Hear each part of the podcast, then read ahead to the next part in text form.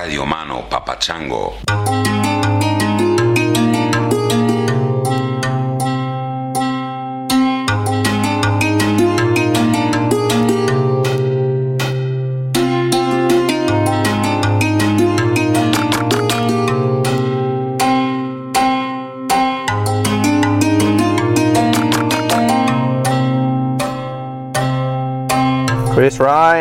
This is Riley down here in your favorite state of Texas, just north of San Antonio in the hill country, running around doing environmental inspections. Construction sites, not making much money, but at least I get to drive around and listen to music and podcast and hang out in the beautiful hill country. Try to make it quick here. Other side of the view, other side of the spectrum, rather, as far as Trump, your animosity towards him, and just like another little viewpoint of where I'm at. A positive of him in there, as opposed to a normal politician, is there's not as many people in his pockets. Oh, I mean, uh, think think of Biden. Biden is is a puppet. Biden is an absolute puppet, and the puppeteer masters are the bankers, Silicon Valley executive, all those people. Like he's gonna, he's just gonna. You're talking about keeping the status quo. What do you think you're gonna do with Biden? I mean, Trump, it's gonna happen too. We're fucked either way. The ship's not turning. Yes, I agree with you on everything. Uh, and it's just another view where I'm, I'm kind of at. Like he arguably did some good stuff foreign policy wise. Everyone thinks, oh my God, Trump's the racist, sexist. Is he a little sexist? Yeah. Definitely a little sexist. Is he racist? No. I don't think so. I think that's a bunch of bullshit that the terrible left wing media just threw the, the gasoline on the on the flames and just made all the psyches of everybody. I mean, made people go fucking crazy over this dude. Uh, the point is, is actions speak louder than words slash tweets slash personality disorders. The dude is just like the rest of them.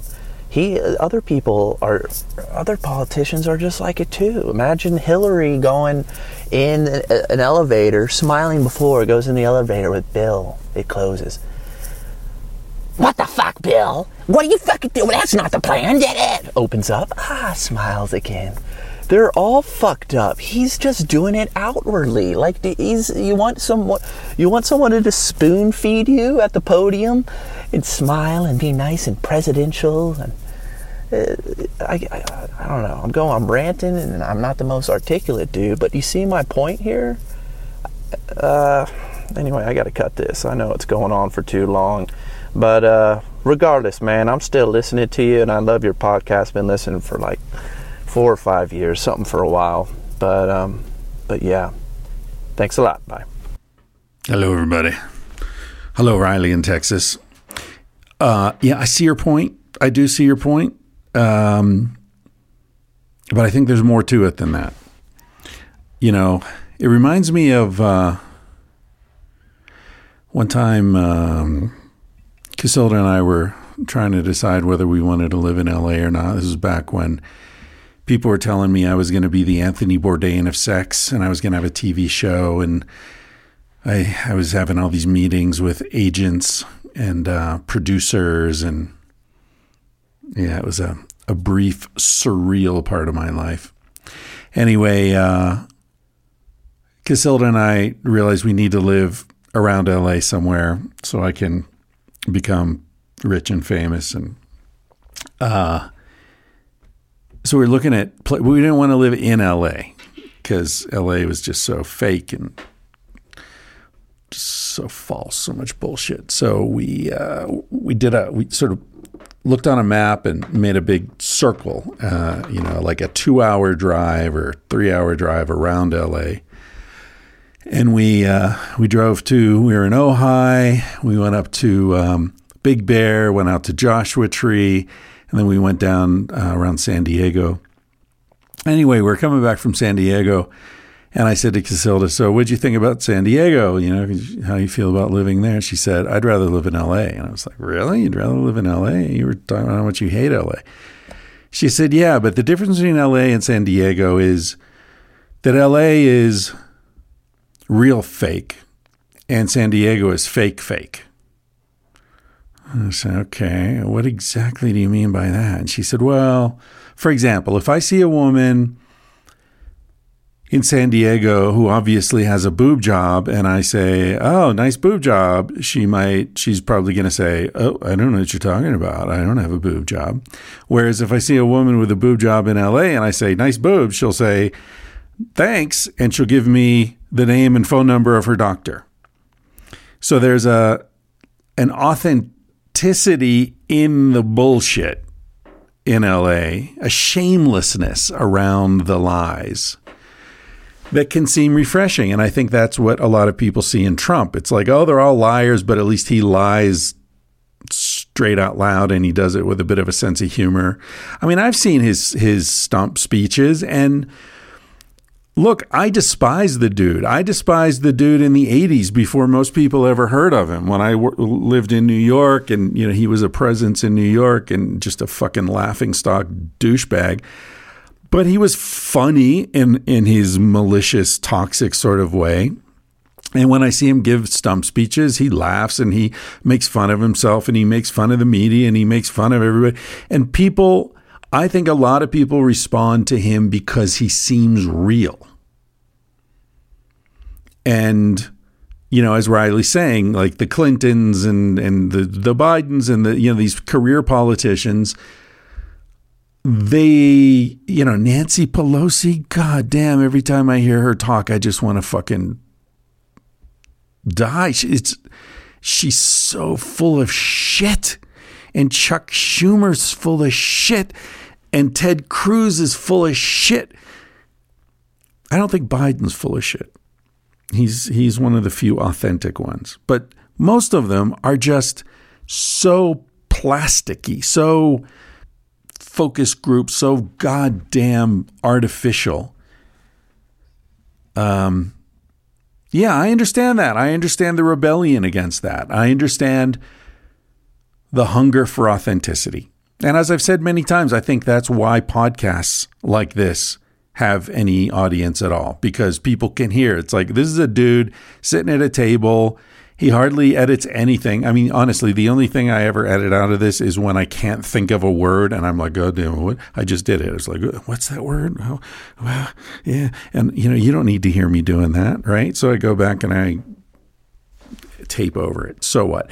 That's the only artificiality in any of this. And I think people respect that. Some people. Some people want their Radiolab, you know, super produced, super edited, scripted fake conversations between people pretending they're having this spontaneous conversation. Okay, I get it. I get it. It's quicker, it's efficient. Um, and I understand that that part of the appeal of this podcast is the same thing that people see in Trump. There's an authenticity, uh, an unscriptedness. Uh, I don't give a shit what the you know advisors tell me to say. I'm going to say whatever the fuck I want to say. I get it. But there's more to it than that. He is his disrespect for the institutions of government, what he's doing right now, refusing to to acknowledge to to recognize that he lost the fucking election, this petulant, childish behavior will have lasting effects will will will have caused lasting damage to the structure of American government. Now, you might say, who gives a shit? Um, you know, this government is corrupt and hypocritical and we're headed toward, you know, environmental apocalypse anyway, and I'm not going to disagree with you. But I do think that the world is better off with a slow descent rather than a rapid descent. At least on a slow descent, you can try to, you know, we may pull off a crash landing of some sort. A lot of people are going to die, a lot of destruction is going to take place, but maybe some of us or some of you will come out on the other side. But if we go straight down, which is where Trump's taking us, there's no crash landing. That's a nosedive. When the Supreme Court is no longer respected uh, as the last word, as an unbiased arbiter of truth or at least of public interest, national interest, then fuck it. When Mitch McConnell says and the Republicans say, oh, you know, this election isn't fair because our side lost, like what? The, the part, the presidential part's not fair, but the congressional part where you guys won is fair? I mean, come on. Come on. Where we just abandon any pretense of there being an objective truth that we can agree on in any any place we can start when you have people in the Republican Party acquiescing to the view that the Democrats are essentially a criminal cabal of pedophiles and child rapists? What? Okay. Yeah, that's funny on some level, I guess. But it's not funny because, you know, Nancy Pelosi's a fucking rich old shrew who doesn't give a fuck about anyone, but she's not fucking kids. And neither is Chuck Schumer. I mean, there has to be some allegiance to basic truth. Obama was born in Hawaii. Trump knew that. He knew it the whole time. But he also knew that there were a bunch of racist, racist fuckheads in this country who would grasp onto any excuse to say that black dude is not my president. And so throw up a lie, and you got millions of people grabbing onto it. That's exactly what Trump did. It's exactly what he knew he was doing. So, no, I don't forgive him. I don't accept him. And I don't agree that they're all like that. They're all shit. They're all shitheads. I'll give you that, at least most of them the real establishment ones. If you if they're not playing the corporate game, they're not in the game at a certain point. I acknowledge that. I acknowledge that Joe Biden has been in the pocket of credit card companies and big banks. That's what makes Delaware tick. That's where he's from. That's who he represents. I get it. And I've said that on this podcast many times. But I do think that at heart, Joe Biden is a decent human being. And I think that at heart, Donald Trump is a pathetic, sad, sick fuck. And I think that's a significant distinction.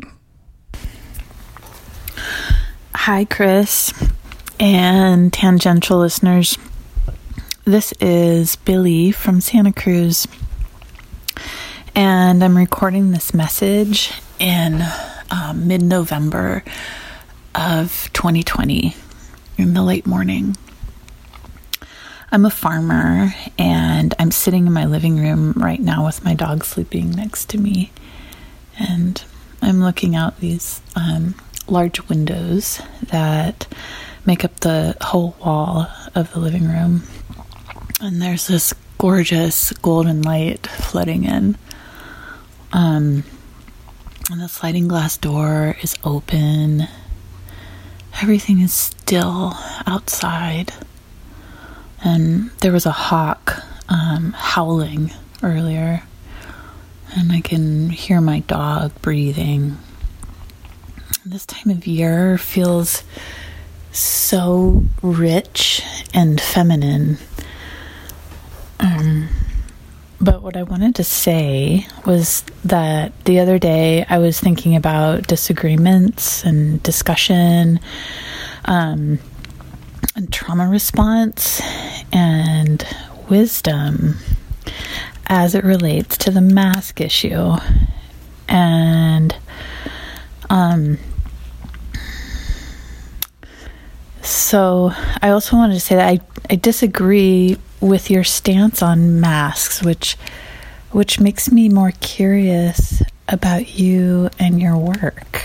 Um, and considering the incredible, really incredible, truly incredible work that you've contributed to the collective, I'm curious about what you're thinking. Well, glad you asked. No, actually, I'm not glad you asked. Uh, as I've said in previous podcasts, I, I mean, I, I, don't really understand how you can be curious about what I'm thinking because I've explained what I was thinking. Masks obscure, or not obscure, uh, obstruct the passage of saliva droplets. The virus is in saliva droplets. Therefore, a mask over your pie hole obstructs the spraying of saliva droplets into the air around you, and also to some extent filters saliva droplets that may be in the air coming into your pie hole. It's an air filter. And to me, this issue is no more complicated than whether or not it makes sense to have an air filter in your car. Uh, do you want dirt getting into your engine uh, or not? I mean, virus gets into your respiratory tract. Scientists have determined quite clearly that it's a respiratory infection. It comes in and goes out through your respiratory system. And so putting a filter on your respiratory system is very, very likely a good idea. Now, that's not to say that your immune system isn't important. Uh, getting a lot of sleep so your immune response is vigorous. Uh, getting a lot of sunlight, vitamin D appears to have something to do with this. Having ventilation in rooms where you're with other people. Um, you know, these are all important things. And I, I see that one of the rhetorical gambits that's often used in this discussion is that when someone says masks are important, the implication is that they're saying nothing else is important. Oh, you you think that you know people should should just like not eat well? They should all go to Arby's and then wear masks and everything will be fine. Like, no, no, I didn't say that. Nobody says that. Um, you know, you want me to wear a mask, so you're going to come and like, you know, slap the the big the what's it called, the Big Mac out of my hands? Like, what, what are you talking about, dude? Sure, go kill yourself with a Big Mac, but you're not killing it. You're not spraying Big Mac into other people's faces. Um, you know, part of this is about do you have the right to do damage to yourself? Yeah, I guess you do. Although ultimately, at some level, you know, we all pay into a healthcare system, even one as dysfunctional as that in the United States. But yeah, I, I don't think, you know, obviously I drink. Uh, people have a right to smoke if they want. I smoke weed. I don't smoke much tobacco ever unless it's mixed with weed. Um, yeah, I'm not the, uh, I don't claim to have a perfectly healthy, optimal lifestyle. That's not me. Um, but I also think that you don't that right to do damage to yourself does not extend to your damage your right to do damage to other people. And the whole point of the mask is that with a virus where you may not know you are infected and contagious because that's how this virus works then you could be infecting other people. And the basic courteous thing to do when you're in public is to wear a mask to minimize the risk of you infecting other people. It's like, look, if you if you didn't if you refuse to have an STD test and you go to an orgy and you also refuse to wear a condom, then you're a douchebag. You will not be invited back to the orgy. Right? That's the way it works or if you're a porn star and you won't get an STD, well, first of all, if you don't get an STD test, you're not going to be a porn star. But say you were, and you refuse to get an STD test and you refuse to wear a condom because you're like, yeah, no, I'm fine. Don't worry about it. I'm great. Uh, well, then you're just an asshole. So that's how I feel about it. Uh, and I don't really. I mean, there are lots of things where, where reasonable people can disagree, and I try to keep my mind open to those things. But I don't really see how this is one of them. I don't see the reasonable disagreement. I see people who say government overreach. Okay, that's an argument, but that's not specific to mass. You can make that argument about speed limits, about auto insurance, about gun control. Fine. That's a, a conversation that one can have. To what extent uh, is it legitimate for government to constrain behavior for the supposed good of the collective? That's a legitimate conversation, but it's not specific to masks. Um, and I come down on, on many different sides of that conversation, depending upon what the issue is. Um, you know, uh, I've I've talked about uh, alcohol and driving. Like some people handle alcohol better than others. So, how does it make sense that we don't judge people's driving ability? What we do is just say any alcohol in your system, and that's a, a illegal and you lose your license and maybe go to jail. I, that doesn't make sense to me.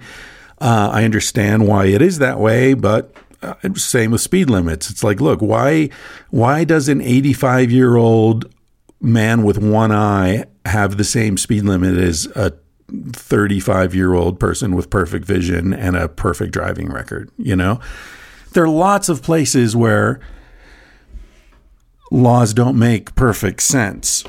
Um, and I agree with that. But when people pull that up as a response to the mask thing, then I don't think it's legit because, you know, it's like the pro life thing. It's like, okay, life begins at conception. I, I can see that argument. But if you don't give a fuck about people after they're born, right? If you're not helping the poor, if you're not against war, if you're not actively pro life in other areas, and you just pick this one thing, then I think your argument is baseless because if you really believe that, it would apply to other areas of your life. If you're only applying it to this one area, then it's just a convenient argument for you. So I don't see how a reasonable person can say, you know, masks are, you know, government Orwellian f- fucking overreach when uh, when a they're not making that argument in other parts of of life and b they are not addressing this very fundamental principle that that fabric, especially multiple layers of fabric, fibers impede the flow of saliva droplets which contain contain the virus, which is infectious. If you're not addressing that, that very mechanical issue, then in my opinion, you're not really talking about masks at all. All right, enough of that. Whatever your beliefs are, I hope you make it through this winter without getting sick or making anyone else sick. It's going to be a crazy winter. Uh, here we go. Here we go. It's like that moment at the top of the roller coaster where you're starting to go down. It's going to be fucking crazy.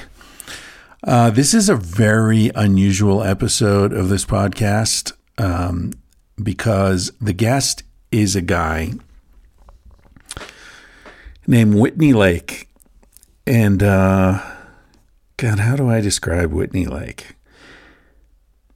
If you listen to um, the old Toma, I think it was the first Toma I did, it was about. Um, my first girlfriend broke my heart in high school, and then halfway through senior year, I decided to move to this town where my parents had. I, I was going to finish high school where I had gone for a couple of years, and um, I was living with a buddy and his parents, and but it was all just fucked up, and I decided to move to this little town my parents had moved to. Um, I moved there, I think, over Christmas break or something, January maybe. Um, and it was a weird time. Go back and listen to the Toma if you're interested. It was a very interesting time for me because, you know, I was already accepted into college. Uh, I was just punching the clock as far as high school went. And I moved to this town and, uh, you know, the whole new kid in town situation, which I had already been through a few times previously. But this time it was really different because I moved to this little town, and there was this group of friends, a group of, of mostly guys, but there were there was one or two women in the group as well. Um, and they just accepted me uh, right in right away, and um, it was it was amazing how generous these people were and kind and and um, I don't know. I just I fit in with these guys. They invited me to go to concerts with them, and you know we'd get high together. They call themselves the Bong Squad, and um, it was almost as if they'd been waiting for me, or like there was a a chair at the table or something. It was a strange thing. Anyway, it it it had a significant effect on my life. Um, as you'll hear if you listen to that Toma number one, go back in the archives um, because I hooked up with this girl, and you know, I went from being sort of the heartbroken schlob in uh, Connecticut to this uh, like super stud in Cazenovia, New York, and then I went to college, and things just kept getting better and better and better, and everything has been on a roll ever since, basically. And I feel uh, a lot of gratitude toward um, the this group of people who accepted me and were kind to me and supported me and um, um, welcomed me. Yeah, and I always heard about this guy Whitney Lake, um, but I didn't meet him till I guess Easter break. And what had happened is that Whitney had been this massive presence in this little community the Bong Squad. And uh, right before I arrived in town, uh, Whitney had been sent off to some boarding school. He must have gotten in trouble. I don't, I don't know if I ever knew what he did, and I don't think I asked him in our conversation. But he must, he was up to no good, and he got his parents sent him off to a boarding school to finish school there, and um, and so there was this this vacuum, this this absence. And I guess when I arrived, I kind of took his place at the table in some ways. And you know, it's not nothing intentional. Uh, not like you know he knew I was coming or anything. But I do remember when he came back at Easter, I was a little nervous to meet him because he was this big shot and he came back and he was just as sweet and cool as as could be and was just as welcoming to me as all these other guys. And anyway i, I don't know. This probably sounds schmaltzy to you but the point is that um, this guy was a legend. And i knew him very little but i had a lot of affection for him um, because i heard so many amazing things about him. He was a legend because he was brilliant because he was he was a troublemaker, but a troublemaker in the best sense. He he would not be constrained. He could not be controlled. He was fearless and brilliant and bold and wild and you know, everything everything that you want to be when you're 18 or 19 years old, but that the entire world is trying to squeeze out of you. So years went by. I went to college, you know, traveled around the world, grad school, blah, blah, blah, my whole life. 40 years go by. I start this podcast, and a couple years into the podcast, I get an email from Whitney Lake saying, Hey, Chris, I listened to your podcast. It's great. Uh, and I hear you're driving around in your van. Well, next time you come to Montana, you should come see me in my pyramid. I'm like, what? Whitney Lake from high school lives in a pyramid in Montana? What the fuck is going on? And so we corresponded a little bit.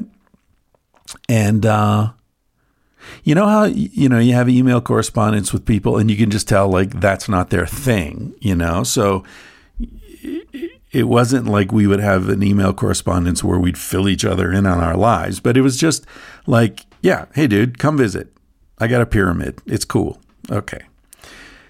So this summer, I managed to uh, go to where Whitney lives in Montana. And lo and behold, I'm driving down the road, and off on the right, I see this huge fucking pyramid. I say, there it is there's Whitney's Pyramid. And I pull off and drive back this dirt road, and you get there. And not only is there a giant pyramid, there's a smaller pyramid, which turns out is Whitney's house. He designed these houses, these buildings himself, directed their construction. Um, Whitney is, he's like a mad genius scientist, except he's not mad. He's hyper rational.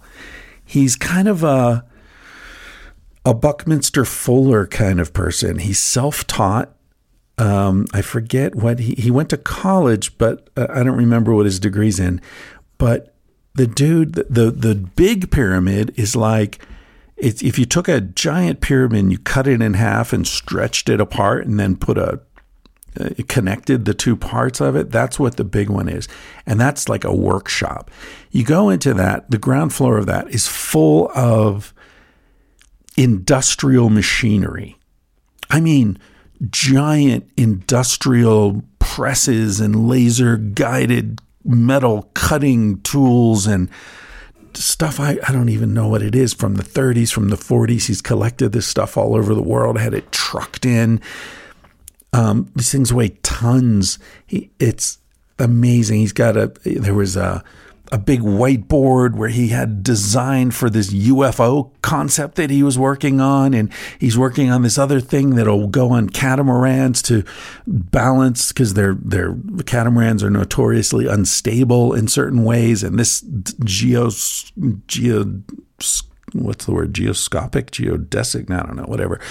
Some sort of device, uh, gyroscopic device would uh, help with that. He's going to patent that. He's, he's got all this just fucking ideas everywhere.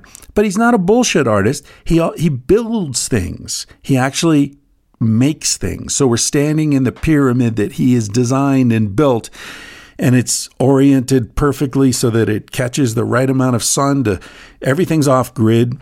He designs these uh, wind turbines that that power everything. I mean, this dude has got 10 times the brain power of a normal human. Um, and he's and he's kind and sweet, and he gave me a jar of some of the best barbecue sauce I've ever had that he made as well.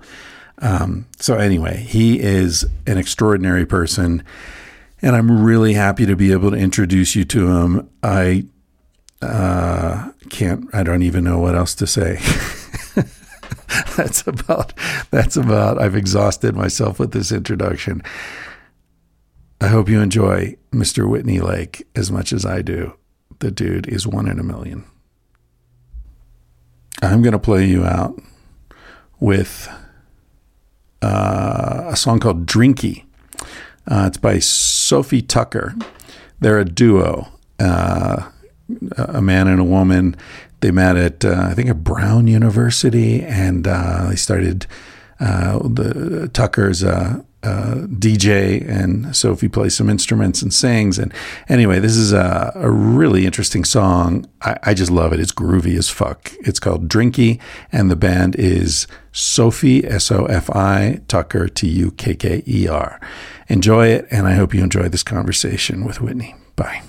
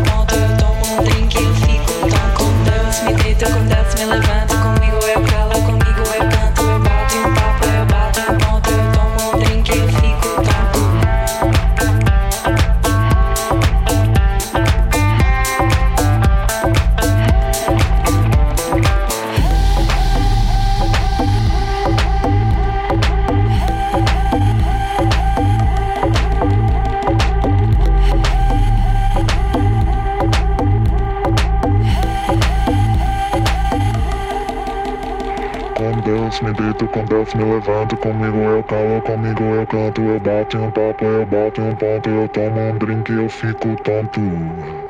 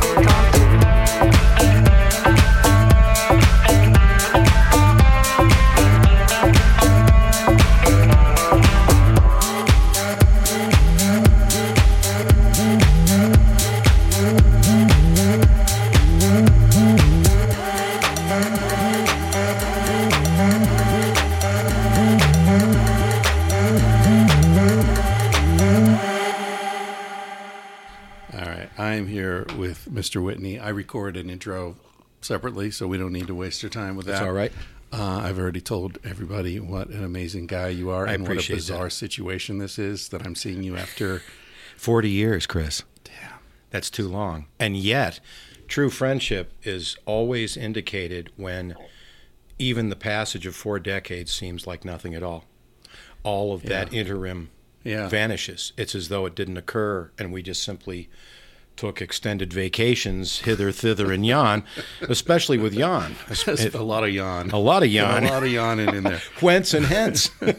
You know, I, I don't know if you and I have ever spoken about this, but and I don't know if it works the same way uh, for you. But my memory of you is almost like you were this phantom that because you left Casanova shortly before I arrived.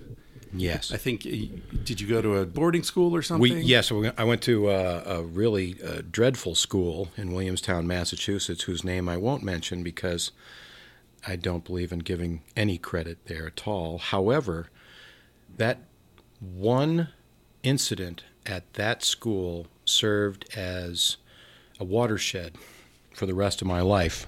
Even though genetically I can't prove it, I met a fellow two years my senior who literally looked like me, behaved like me, had mannerisms like me, speech patterns like me, and people quite frequently mistook us for brothers. And I thought, that's an amazing. He was uh, doing later in later years. We hooked up and we're doing a psychedelic light show uh, for the Allman Brothers. His company was called the Brotherhood of Light, and he had resurrected an uh, original San Francisco light show company, one of the five that had remained through the 60s. And he was working in a disco, and he got seen by one of the original creators, a guy named Brother Ed, who had been living in a school bus. He sort of saw Peter doing his gig and sort of passed the torch to him. It was like Obi Wan and, and Luke Skywalker, very much that. It was mythological. So years later, we're doing a number of shows. We did a 20th anniversary for Jerry Garcia Band, uh, Jefferson Airplane, and a reunion of the Strawberry Alarm Clock. Which then resulted in a long term gig with the Allman Brothers, which lasted up until just a few years ago, uh, just prior to Gregg Allman's passing, but Peter had done this company, and he was a very he was a very creative artist. And we in 1989 on a comeback tour when the Allman Brothers were really sort of getting back to what they once were. Dickie Betts uh, came up to me in the light booth off stage, and unbeknownst to him, Peter had gone to take a little coffee break and he just patted me on the back. He said, "You know, Pete, that was really beautiful. I love the colors, especially in dreams." And I said, "Thank you very much, Mr. Betts. I really appreciate the compliment, but I'm Whitney." And he looked. He was taken aback, and he said, "Oh my God, there's two of you." And so I knew at that moment there was something really more than just the visual. And you were, as you mentioned to me before we went uh, live, or not live, turned on the mics here. Uh, you were adopted, and you knew that at the time. Right. Did you ever talk to him? Was he adopted? He was adopted a year and a half later by a Jewish family in Los Angeles who moved to New Jersey.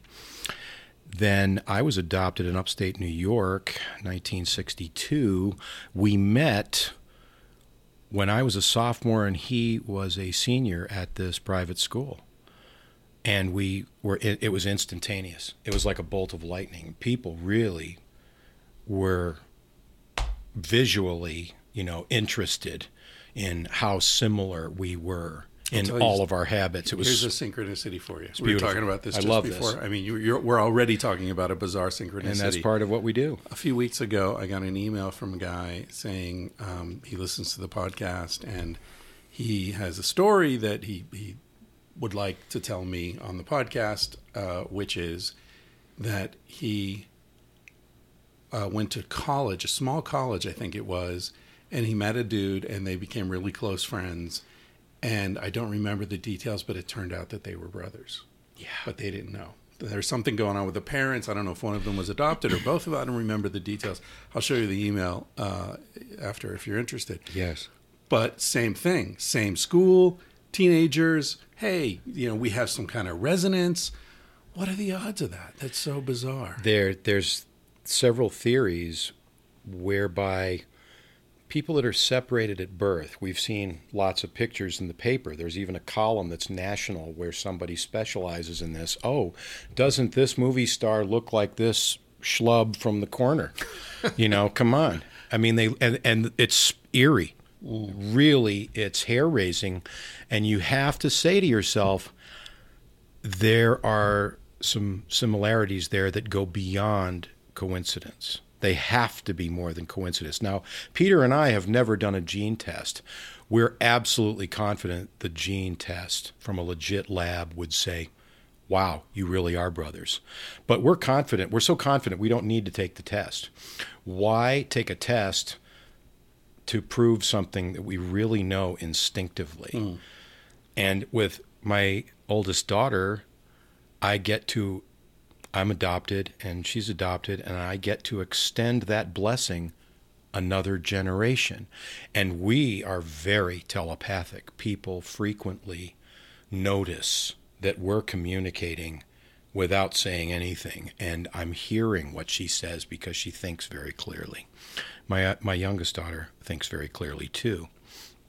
Certain people, I've had several dozen of these episodes that can't be explained. They are telepathic, they are clairvoyant.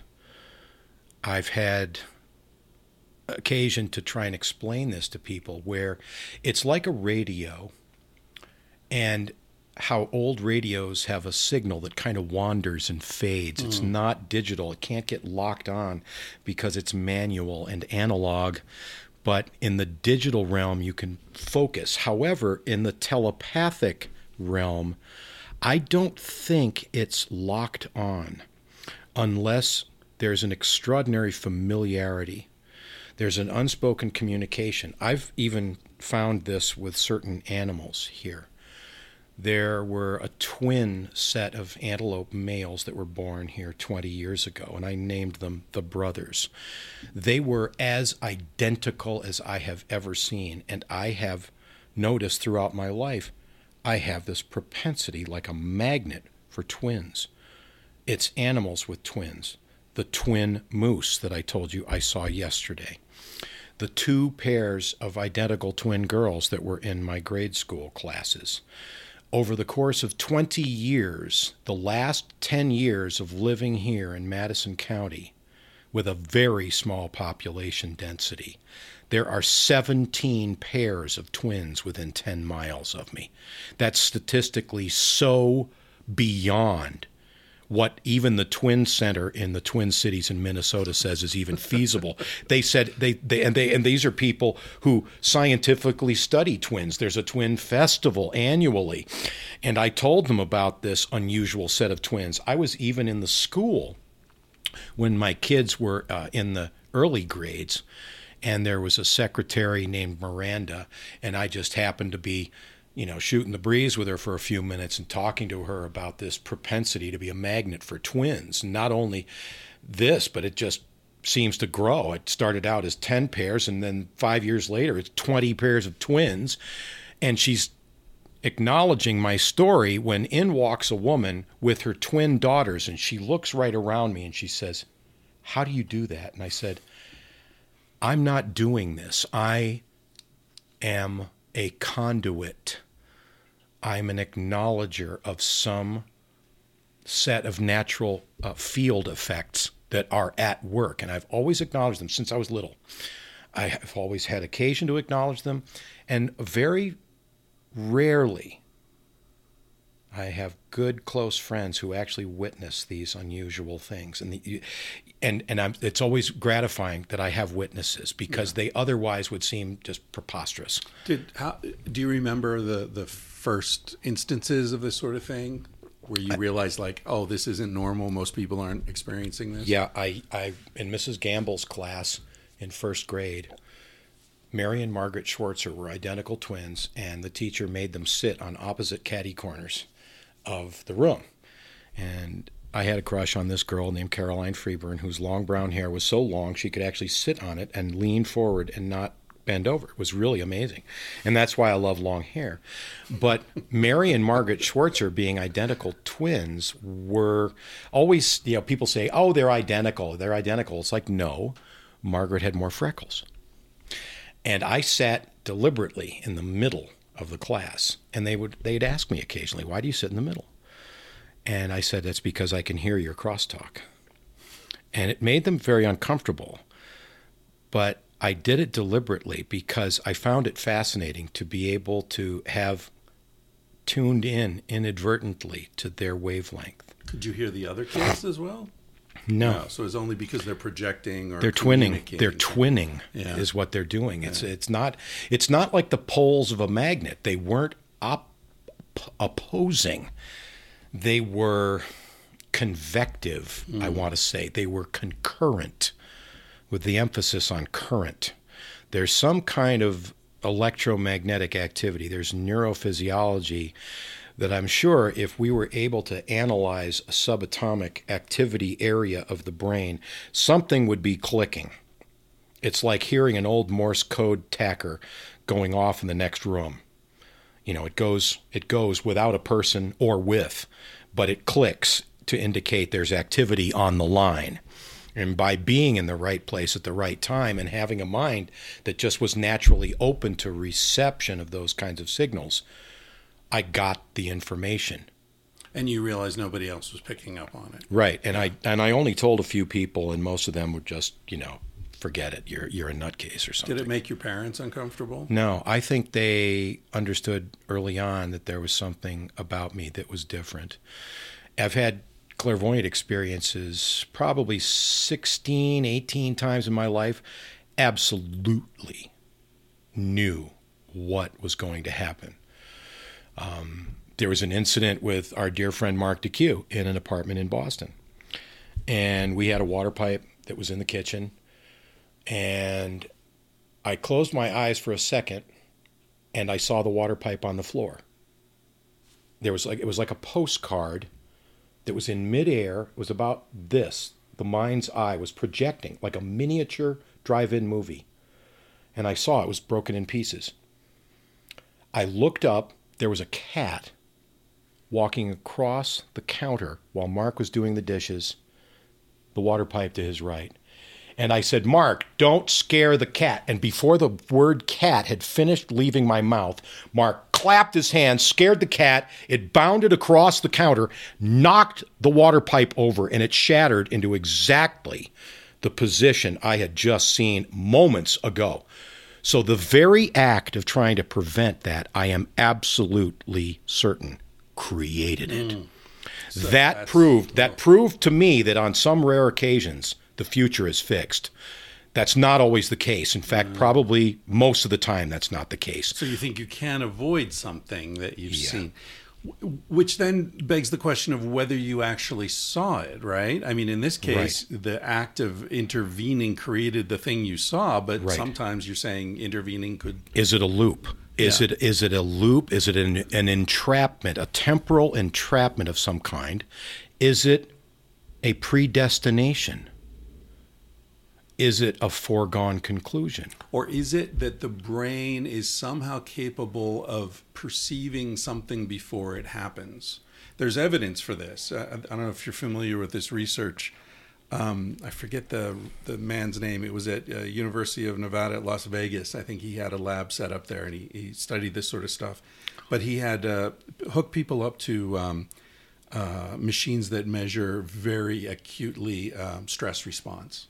So skin conductivity, essentially like a lie detector, but instead of looking for lies, they're just looking for surges of stress Very subtle. very subtle and very immediate to down to nanoseconds. And then he had a computer with uh, randomized images, half of which were comforting kittens and you know apple pie and you know sitting around the fire, and half of which were a pistol pointed right at you or a snake about to strike or something like that. And what he found was that people responded to the stressful images before they flashed on the screen.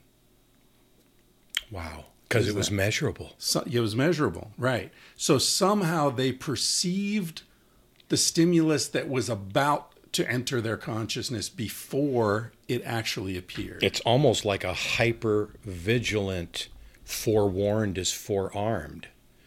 And, Could be, And, and yeah. they they somehow had a window into this.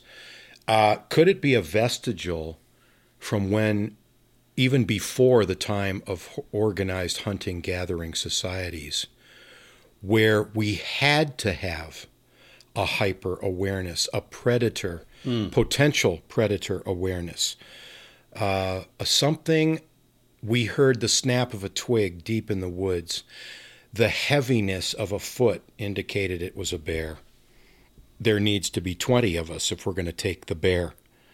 It can't be just me versus the bear. yeah. Could it be something like that? Except in our society, we get a lot of stuff that's noiseless, and we get a lot of contrary overlapping noises so that white, pink noise, all sorts of backgrounds canceling out our ability to discern those layers. Certainly, it happens with all the senses, right? Our sense of smell is destroyed by all the exhaust fumes and dust and all. Uh, you know the way I think about it, because I've had similar experiences uh, where I saw something that hadn't yet happened, and I kind of think about it like you know a big storm's coming in. You you feel it in the wind, you smell it before the rain comes. Yeah. you know there there are parts of the storm that we don't consider to be part of the storm, but they get here first, kind of like a shock wave. Yeah. You know, a bow shock. Yeah, Yeah, yeah, it's, exactly. Yeah, it's the predecessor. It's somehow there's some precursive events that allow us to sense things, and in our modern selves, we I think we ignore a lot of these things at our peril. We don't uh, acknowledge that they exist any longer because we don't need them anymore. We don't need to be hyper vigilant. However, I notice with my four legged neighbors, the pronghorn antelope, the male, usually the alpha male, and two of his brothers, are usually on the higher ground, and their heads are moving like periscopes. And if in effect I can sort of get what they're what they're doing, they're saying, Where's the predator? Where's the where where's the food? Where where where are the children? Where where are the females? Where's the food supply? Where where's the water? Where's the cat? Yeah. Where's the predator? And they're doing it because up until 10, 12,000 years ago, there still were saber-toothed cats around here. Yeah, and there still are mountain lions. Yeah, but Yeah. they're nothing compared to saber-toothed No, tigers, no. right? Yeah, the beauty the beauty of it is you still sort of you can sort of feel you can feel them. And as the old timers like to say of this neck of the woods, like everything outside in certain areas is designed to bite, scratch, or sting. and if you're not wearing certain shoes, you can you can get pretty cut up. But it's just the way the way things are. And a lot of our environments are they're plastered over, they're plasticized, they're rubberized, they're paved over, they're macadamed. You know, you go to a large city and there's so much background noise that you would do well to sit and almost meditate on the type of noise within which you find yourself. So you're actually retuning your whole auditory system. And in a sense, you're also retuning your balance gland at the same time because it's all the capacity. People say, "Well, well, why don't why don't you ever get a cold, Wit?" And I said, "Because I put hydrogen peroxide, a drop in each ear on the morning. I take a fistful of blueberries. I drink a lot of water from a well, and I don't think I've been sick in nine years." And everybody's saying, "Well, aren't you worried about the the pandemic?" And I said, "Why?" I hardly have any contact with any human beings at all. Hmm. Why why should I adopt someone else's worry because they Yeah. want to share it with me? Yeah. Thanks oh, for nothing. Oh, well, you know the the whole presupposition of if I wear a mask, I look like I care, therefore I do, is is so phony. It's it's mendacious. You know, it's just it's not worth our time. But what is worth our time is noticing what we really have and counting our blessings. I count them. I say fresh water, clean air. I've got fresh food supply. If I had to, I could shoot food supply. I've got 10 different kinds of meat running around within a mile of me on four legs. I said, nobody in this county is ever going to starve. There's no way. Everybody I know has three, four years worth of elk and venison in their freezer. So we're not in competition with anybody. and you're off the grid, so you don't have to worry about that going down. Right, and I and I realized early on at my parents' cocktail parties that I I didn't want to grow up behaving like those people, hmm. and I wanted to be a free spirit. I wanted to be just who I was. I wanted to. And my parents would always say, "Well, what do you want to do when you grow up?" I said, "Well, I want to do everything." and they said, "Well, that's you know that's unrealistic. It's not attainable, or something to that effect." And they were just being parents. That's okay. But I remember Mrs. Lamoureux in third grade. She was a brilliant, brilliant lady. Had these really cool trapezoidal glasses, not unlike yours, sir. And I remember the last day of third grade, she got everybody up. You know, you know. Mary, what are you going to do? Kurt, what are you going to do? Sully, you know, what are you going to do? And I was the last person up and she asked me what I wanted to be when I grew up. And I said, Well, I'd like to be a time traveler. And of course, it's like everybody's making for the door. It's like, it's time to get out of here. and that's okay. I, I, I accept that role. And as I've gone through meditations on past lives, essentially that's sort of been my job. It's Yeah. a, it's a strange kind of immunity where I'm not worried about death. I'm not worried about being murdered. I'm not worried about any of that stuff anymore because I know I I know at least six of the people I've been, and I'm confident that somehow some series of events brings me back around because it's unfinished business or something like that. It's not about revenge or some overarching sense of justice must be done or political history. It's something else. There's something else going on. There's a mechanism. In past lives, there's growing evidence for this. Uh, I've read a wonderful book, a Dr. Norman, The Journey of Souls. Uh, and it's called The Journey of Souls. Philip Norman, I'm, I'm, I'm missing the name, but one of his early patients, and he was in the field of, of psycho, psychology, psychoanalytics, and he had a patient, a woman, who always had trouble with her trachea, just had trouble breathing, was always, you know, having surgeons look at it, uh, MRIs, what have you, and it, she had these lucid images of being shot through the neck in an Indian attack in the 1850s in Kansas. She even remembered her prior name. They checked on this, and sure enough, there's a woman who was shot through the neck by a Kiowa arrow in 1848, and this is and and the the the, the wound, the injury was so obvious that it was caused by an arrow. Yeah. And it presented 160 years later in this woman. So to me, that's incontrovertible. It could not be anything other than this woman came back. She was that woman in 1848. She perished. She comes back and she's still carrying that from the previous life. There's a guy named Ian Stevenson who was a psychiatrist who taught at the University of Virginia Medical School. He probably died in the last five years or so.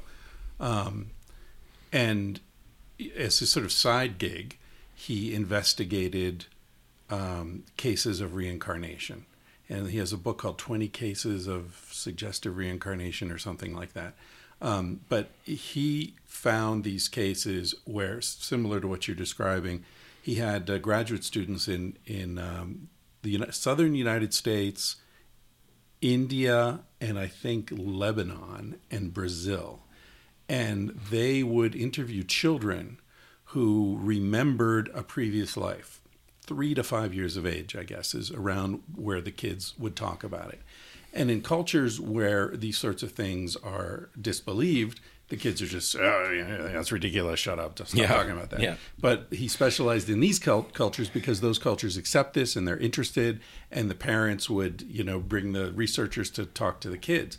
And in 20 of these cases, they've got enough details from the kids that they tracked down the previous the person who had died so that you know i remember one case was a kid in india and he talked about how yeah you know a truck hit me i was on my bicycle i was coming home from the brick the brick factory there was a river and the truck hit me and and also often the kids had birthmarks at the place of injury so similar to what you're talking about with the neck manifesting Yes. um, they would have a birthmark where a bullet went into them or where the truck rolled over them.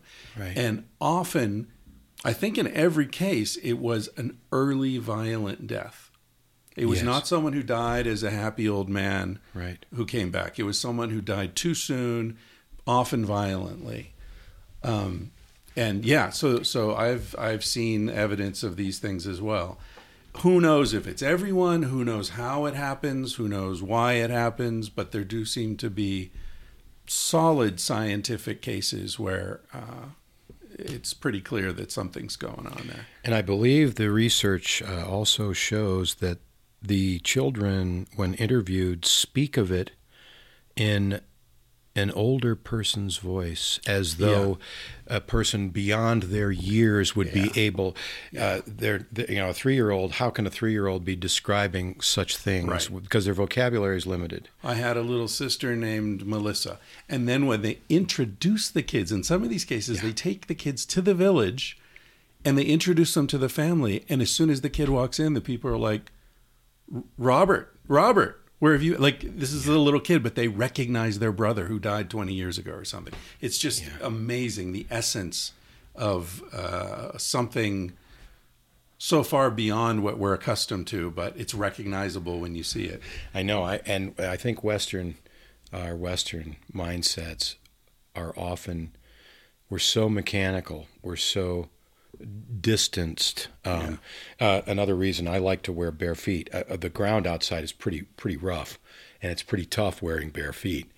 But I believe in bare feet for that exact same reason. I want to be grounded. I want to physically touch the earth. There's something about being in contact with something actual, something fundamental that is part of where we've all come from, besides the ocean. I need to be near an ocean soon because that's a direction my life is taking me, which is why I'm designing this unusual catamaran. And Yeah. the catamaran will, you know, join the worlds of Jacques Cousteau and Captain Kirk. So it'll be both the scientific and the science fiction into uh, a, a vessel. Do you intend to live on it? I do. I intend to um, do some incredible things on that vessel, which have never been done before. I want to have remote submersibles that can dive way beyond my capacity because I'm somewhat claustrophobic. I, I wouldn't get in a scuba suit if you paid me. I, but I would operate a remote vehicle um on the deck of a ship and see what's down there. I have my suspicions uh, about certain creatures that I know in my bones are not extinct. I know trilobites are not extinct. I just know they're not. They're, they're too they're too sturdy to have suddenly been snuffed out.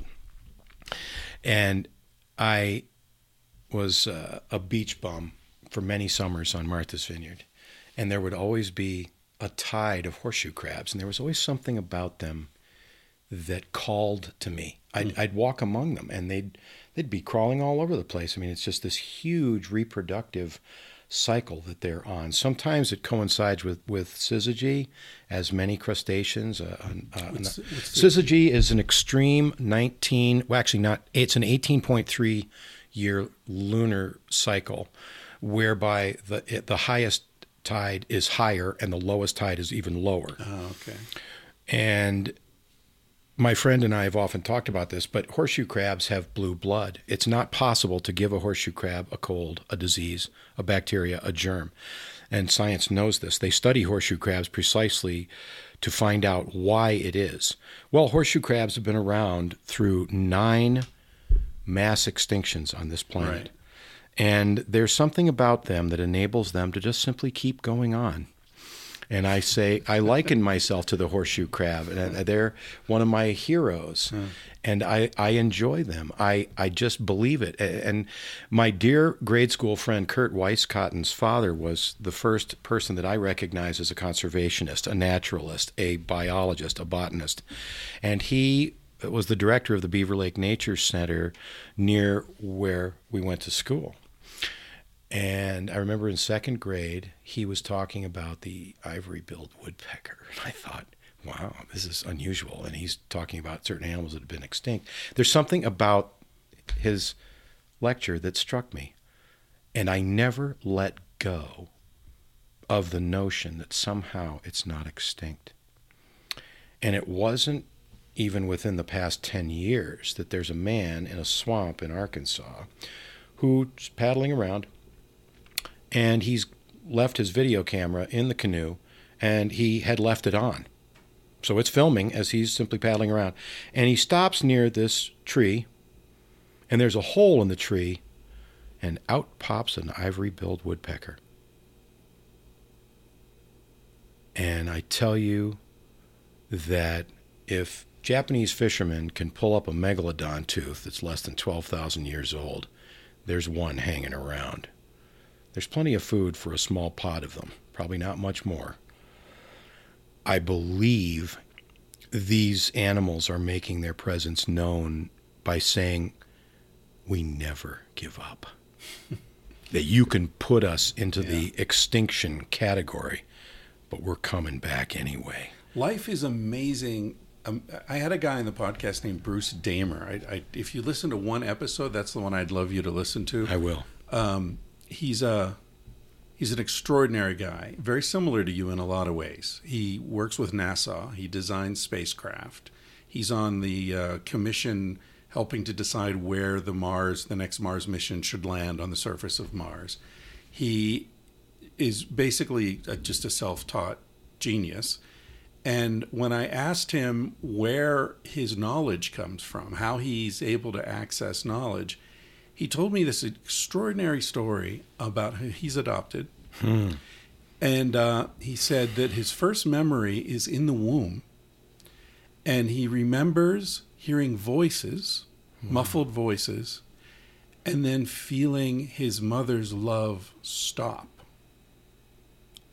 Extraordinary. And he remember and his narrative is this is when she decided to put me up for adoption. Extraordinary. And he said in that moment with my mind I reached out to try to find her love. And I never found her love, but I found some kind of frequency and he's as he's telling me the story, we're in his house in the redwoods above Santa Cruz. It's a drizzle rain. It's night. It's just a. It was one of the few moments I wish I could have filmed it just because it was so extraordinary, but that would have ruined the moment. But he reached out with his hands and he closed his eyes and he said, "My with my mind, I reached out looking for her love and I never found it, but I did find a portal into knowledge, all the knowledge that exists." It sounds like Edgar Cayce. Yeah, yeah. Uh, you know his and his ability is well documented. It's it's absolutely unassailable. It's irreducible. It was so well taken down by his spouse when he was in a trance-like state. There are thousands of these cases where he would see a patient and he would go into a trance and he would see the keeper of the books of some extraordinarily vast library, as he described it. And he would simply come back only with the knowledge of this specific remedy and help somebody who was a burn victim, for example. You mix peanut oil and a few of these other things, and then you apply it.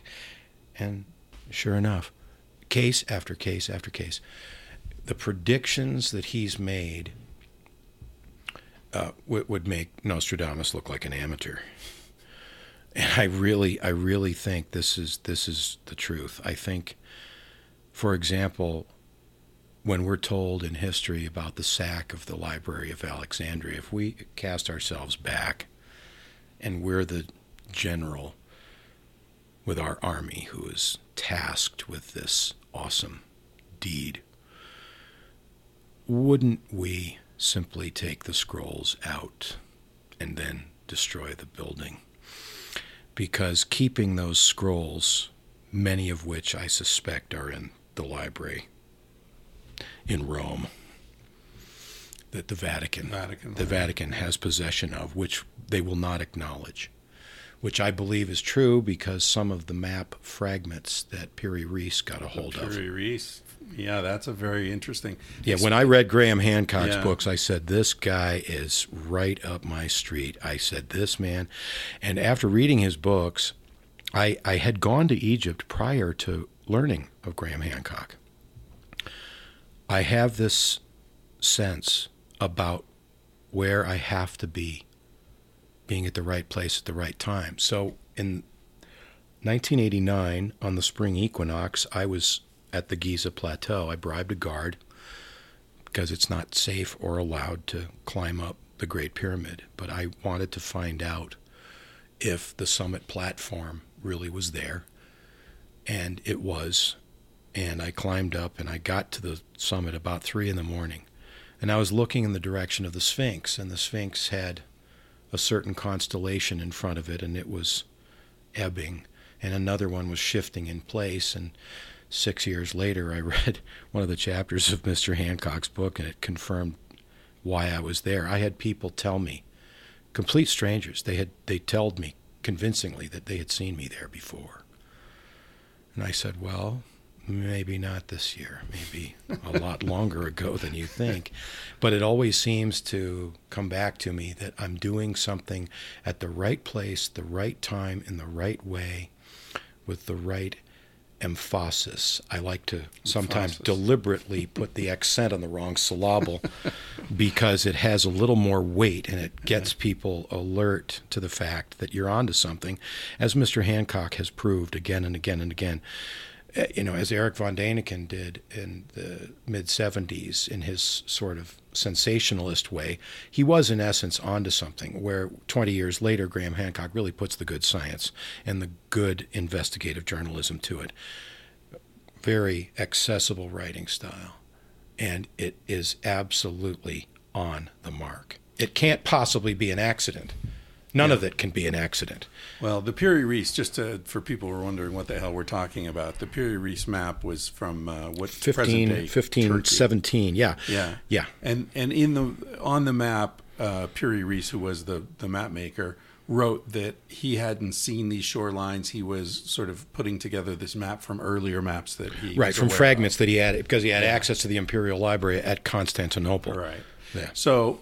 Uh, this map was famous because the shoreline that was drawn in great detail uh, over the centuries, uh, scientists and cartographers were trying to figure out what it referred to. Like, where is this shoreline in the Mediterranean? Right. Where is it? And they couldn't find a shoreline that matched the inlets and the islands and you know the whole all the detail.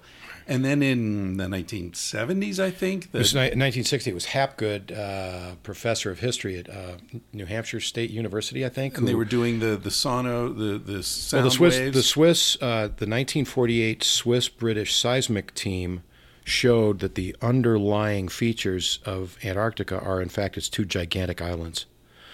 Then in 1960, Hapgood took the map fragment to the United States Air Force Ah, to right. see if he could corroborate the, the, the, the, the degree of how could we explain the degree of accuracy of such a of such a fragment. because it matched the shoreline. Right. It was less than one tenth of an arc degree out of true, Right. which is just ex- extreme. Yeah. And this is a shoreline that had been under ice for 10,000 years. Right, right. The, and that the last time it could have been mapped in an ice free condition was around that time. And now that's Graham Hancock's latest uh, investigation avenue is the Younger Dryas, the meteorite impacts, Right, and uh, the other Randall activity. Carlson. Randall Carlson, right, at the University of Washington, I believe, and his lectures are on YouTube, and I've been I've been keeping an eye out for that. But if you see, having grown up in upstate New York, I can immediately recognize what Mr. Carlson is talking about because Drumlins, a city in upstate New York, is made of drumlins, a geomorphological feature from rushing meltwater. What are drumlins? A drumlin is a teardrop shape of land. It's like a butte that's raised up because the water has raced around it and formed this teardrop because it's been such a sudden rush of water that it's formed these uh, elongated teardrops into this called feature. Some of them they're sometimes accompanied by another one. They're called drumlins and eskers. But Drumlins is a town in upstate New York named after one of these features. Now, the drumlins in upstate New York are maybe 60 by 100 yards. The ones Mr. Carlson and Mr. Hancock talk about are from Saskatchewan all the way down into Nevada. Right. And they comprise drumlins that are roughly 60 by 100 miles. This is an extreme water event. The pent up glacial ocean, which Right. must have contained hundreds of quadrillions of gallons of fresh water. Imagine these meteorites bombarding it, and all of a sudden they crack loose, and you've got chunks of ice the size of Rhode Island sliding across the continent. And it's no wonder that oceans worldwide rose three feet in an hour. So it also helps explain, like, there are 800 parallel flood myths all over the world containing almost exactly the same elements. and the Columbia River Gorge was Columbia cut River out by this. It Cut wasn't out. eroded. It was just Right. It was er- it was it literally eroded into an existence. yeah. Yeah. Whereas Niagara Falls is slowly eroding itself over the course of a long like time. the Grand Canyon was a slow erosion. The Grand But- Canyon could have been more rapid. It Oh, could really? have been another train of this sudden same rough thing. of rough. Yeah. Ah. So, you know, when we think of Noah as mythological, well, we don't have to know these people's names. We know there was such an event or maybe a series of events that happened a few times within a, mo- a thousand and a half years. Which also explains the, the sort of PTSD like symptoms of civilizations, our, our inability to really think straight. You know, like Right. we're all living in, in cultures that are shaped around trauma. Right. We're living on borrowed time. Yeah. You know, a friend of mine, um, Julio, and I like to talk about motion when people say, well, we're sitting on the porch just shooting the breeze. And I said, you know, we're all in motion. And people just say, you know, you, you knuckleheads, you know, what are you doing? And I'd say, well, let's see. We've got relativistic motion, Brownian motion, actual motion. The planet rotates, perturbates, revolves. Our solar system is torsionally tumbling. We have red shift and blue shift. Oh, and I haven't even crossed the street yet. That's 10. Right. And so when I look at people, I said, "Oh, I'm I'm I'm too busy. I'm going in nine different directions at once." and of course, you know, and I love and I love pulling that that rabbit out of a hat for Yeah. them. And they just like, "Oh, yeah, you're a nut. Get away from me." It's like, "Yeah, yeah, yeah. Your tattoos have come to life and they're attacking you. Get away from me." You know, it's like it's it but that's that's the kind of thing I like to contemplate because what is it really? And it led me to something And we're getting older. and we're moving getting older. time. We're moving through time in an apparent way. Mm. I mean, I can say my hair grows, my fingernails grow. I can see the change of seasons in a tree, a leaf coloring and a falling. What are, what are we really seeing? We're seeing a cyclical nature of time, but it's interesting because if you think of time, I think of time as omnidirectional, and our capacity is limited, so we can only see it happening in a few ways. We can't see it. Um, I made a sculpture uh, once for my mother. She had some friends that were badgering her about being late, and my mom was persnickety. She was never late to anything. It was just some old fuddy duddy telling her to be on time. And I said, "Mom, we're gonna we're gonna get them at the next garden party." So what I did was I took the gnomon off her sundial, and I replaced it with a prism. And so when the fuddy duddy came back and he said, What's this? And I said, Well, my mom can't be late because it's orange o'clock or purple 30. and he just looked at me like, You little.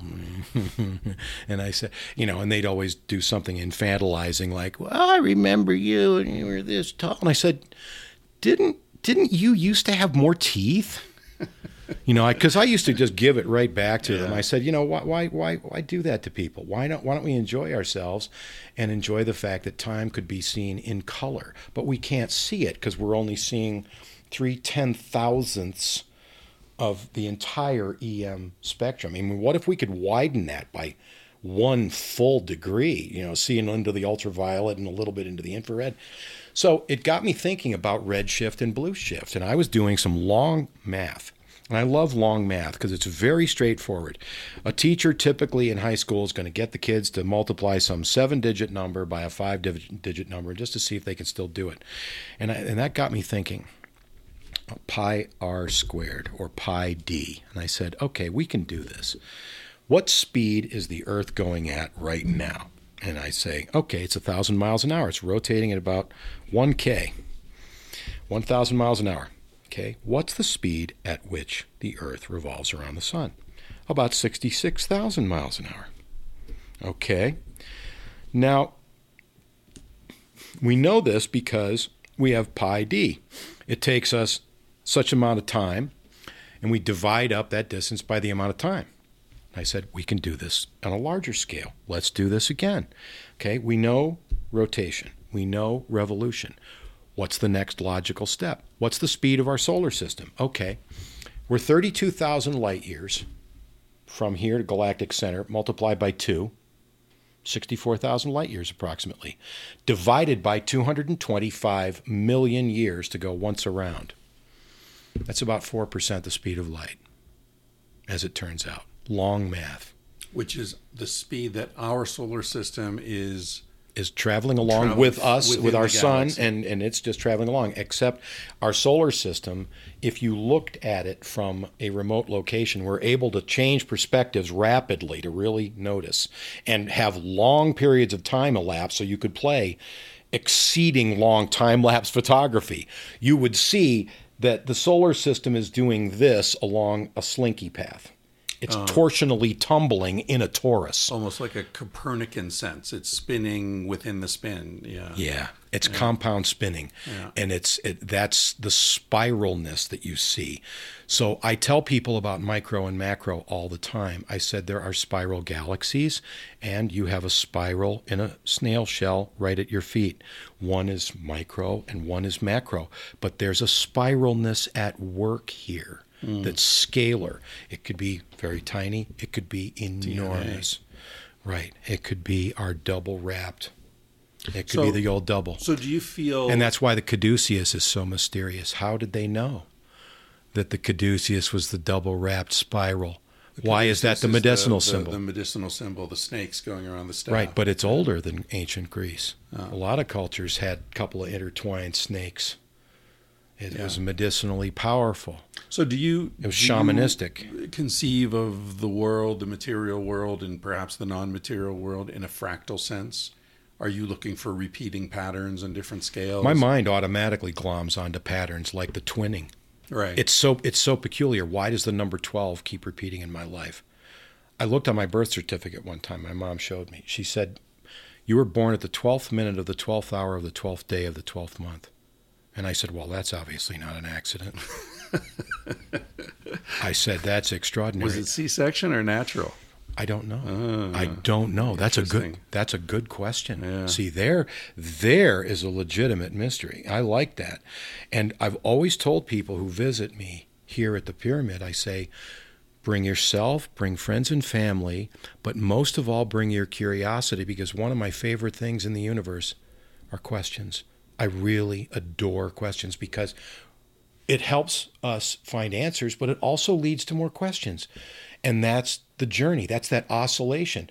And I tell people, you know, being an adopted person gives me a unique perspective because I hear people wrangling politically about, you know, right to life versus right to choice. And I said, why don't you both camps walk to the center of the seesaw and consider adoption. No, no, no.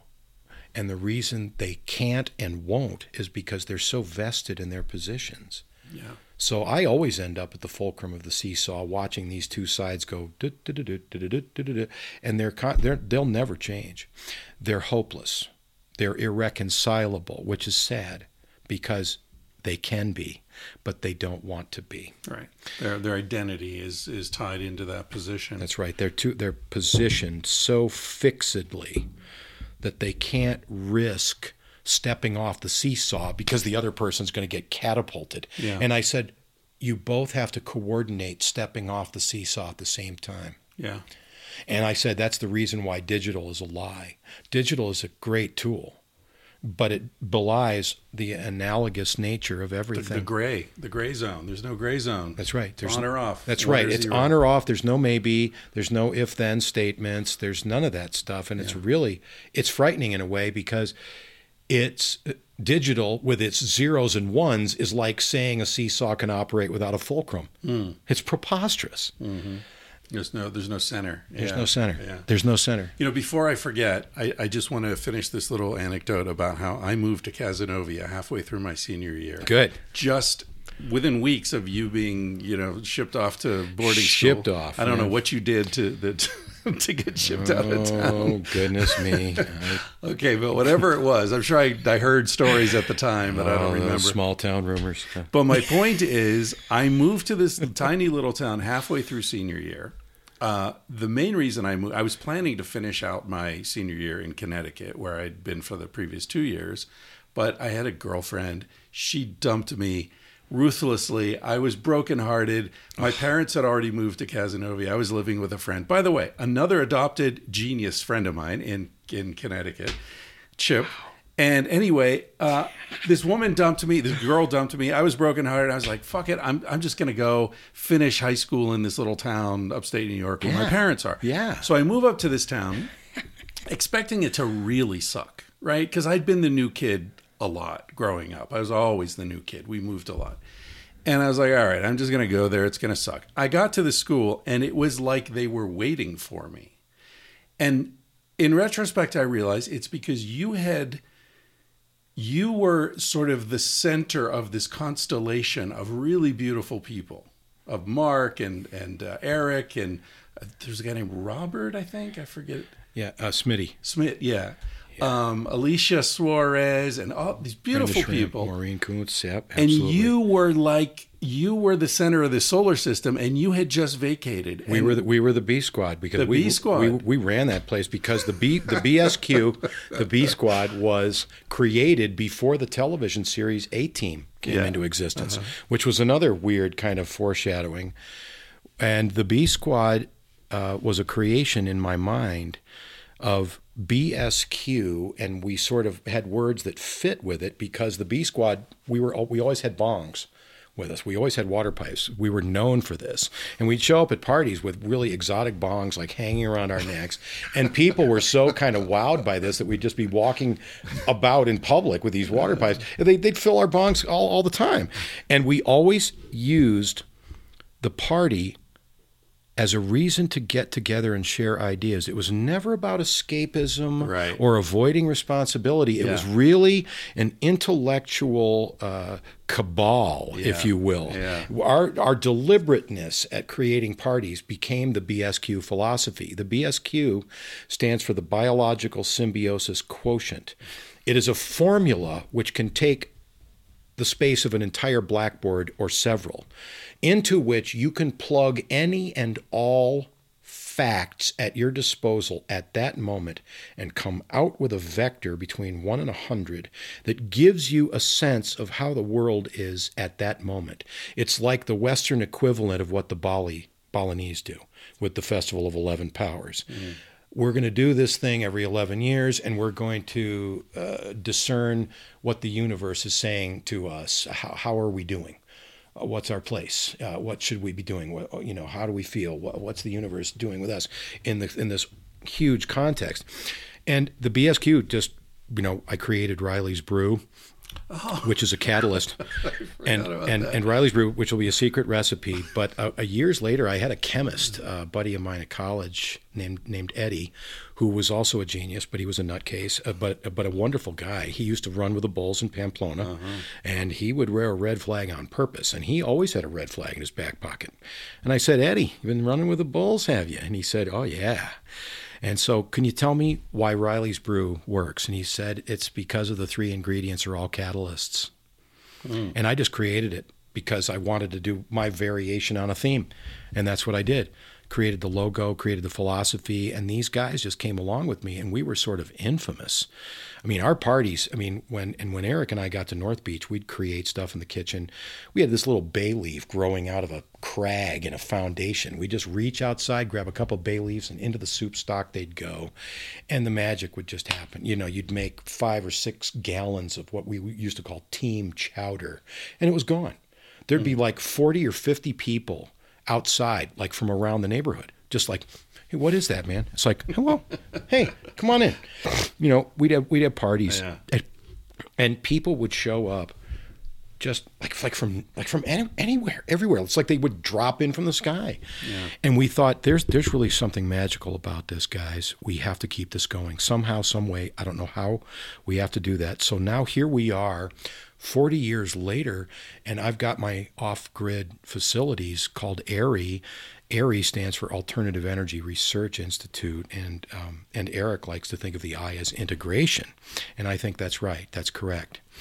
Where I've been living off the grid for 22 years, both out of necessity and because I like to do it. Let me interrupt you. Yes, I- please. I, want to finish because I want to thank you. Uh, That was the whole point. Well, of that of that I story. appreciate that. because you created a culture there. I, I know you know it was collaborative, but Yes. I, you were. it the was collab- It was a team. It was a team. yeah team thing. And and when I moved to this little town, I I was immediately accepted Absolutely. into that group, and it was as if you had it, sort of it was because of your heart and me. because of your intellect because we saw a kindred spirit in you we said wow we just met this guy but it, it just fits it, it works yeah, and it was fantastic because I was coming from and we're such a and i'm grateful place. i'm grateful because like we were saying at the at the inception 40 years has just vanished Yeah. it does not exist Yeah, yeah, it's great. Anyway, I interrupted you, but I, I just okay, Chris. I've been trying to thank you for an hour here, But that's all- that's it- all right. It was, uh, and, and, you know, and you talked about your experience at the school and and how it was sort of pivotal for you. That few months in Cazenovia was pivotal for me because I was feeling like such a loser, and I got to Cazenovia and I felt like I was on top of the world. that's that's The coolest, it's beautiful smartest kids were like, they, hey, you're with us, buddy. It's beautiful in the sense that it is not only paradoxical, it is also ironic because we were the losers, except every one of us was a straight A honor roll kid. We partied our asses off. We were all scholar athletes. I was a tennis champion. Eric was a champion in football and basketball. Cube And was a sleeping with everyone's mother. Cube, Cube was uh, Cube was the one of only two people in New York State history to score perfect on the chemistry and the math regents, next to Paul Groff. Thank you, Paul, wherever Yeah. you, wherever you are. I believe he became an ethnobotanist from. Paul went to Harvard. Cube went to MIT. Cube was often so wasted that I'd go to some of his classes for him, unbeknownst to him, and I'd get a I'd get a free education at MIT. And our good friend Chris DeBon, alias Oh, Du, yeah, alias Du, alias Dubong, whose father was part of the admissions process at MIT. And I said, "Boy, we've got ins everywhere, guys." It's like, but uh, you know, MIT is a really strange place because in the '80s, when Mark was there, you had the first uh, ATM machines coming around, and in this enormous building across University Avenue, you would go through this humongous hall. I mean, it made it would like dwarf Xanadu and Citizen Kane. It was hilarious. So you go down the hall and you see this huge glass panel, and you read the sign on the glass, and you see the ATM machine on the other side, except the glass door to get to the 24 hour ATM machine is only open from 9 to 5. And I said only at MIT. Yeah. You know, they, they, they can do the theoretical physics equations, they can send the probe around the moon, but they can't tie their own shoes. Yeah. And that's typical. Yeah. That really does happen. And I saw that and, and confirmed it to myself. I said, My God, a 24 hour machine behind a nine to five door. I said, This is perfect. You have so many rules that they ultimately work against themselves. Yeah. And that's our society. Ultimately, if you have such an encumbered bureaucratic layering, it will become impossible to blow your nose without offending someone. And I said, well, that's just, that's when you have to just start doing things and disregard all the rules. And I've always said, uh, and I don't mean to sound arrogant or egotistical, but I really believe rules are for people who need them. I believe that certain intelligences, and I believe we all have different intelligences, there's a great difference between stupidity and ignorance. Stupidity is deliberate disregard of knowledge. Ignorance is really admitting, honestly, well, I just don't know something. Yeah. But we cannot feign ignorance in our society anymore because anybody can pick up one of these iPhones or a tablet or whatever it is. And if you don't know the Sanskrit or Urdu root word for house, in five minutes you can look it up. You can see how it's spelled, you can see where it came from, where's the history, you can even see how to pronounce it. Yeah. And you could know what it is in five minutes. You have a basic knowledge of something heretofore you didn't know. So somebody says to me, Well, I don't know what that is. And I said, Well, look it up. Don't remain in darkness. There's no reason for that anymore. You can learn anything you want. And I really believe in the pursuit of knowledge. Uh, You know, So, do you think that's why? I've been thinking about this recently in terms of politics. I mean, there's always been an anti-intellectual bent to American society. Oh, yeah. but it seems to have just gone through the fucking roof recently. Oh, yeah. in the last twenty years. Oh, yeah. and I can remember when someone would say, you know, uh, I'm not, I'm not educated. And there'd be a little shame with that, but it doesn't mean I'm stupid. But I'm not educated. Right. But my kids are going to be educated because I work hard and I want to send them Right, to and, school. and there's some kind of level of honesty there. They're Yeah. admitting, they're they're they're showing their cards. They're not pretending. no pretentiousness. But I, I saw the anti-intellectualism ushered in full tilt uh, when Reagan was elected. Oh, yeah. There's no question about it. In fact, and you can hear it in the voice of people like Sean Hannity and Ann Coulter and everybody on False News. I mean uh, Fox News, and and Posh Limbaugh, alias Rush Limbaugh, and they make all sorts of derisive and snide little digs at the college educated. although they all went to college, Right, and and, and apparently are still successful at dealing many multicolored pills. But that uh, the the bottom line comes when you have a greater majority of people who now see intellectualism as oh those are snobs. Because they're better educated than me they're automatically putting putting me down which is them having been victimized by the anti intellectuals into a somnambulistic state, which allows them to even believe that in the first place. But don't you think there there is legitimately a failure of the elites? The you know Ca- Camelot, right? Kennedy's Right. administration was Right.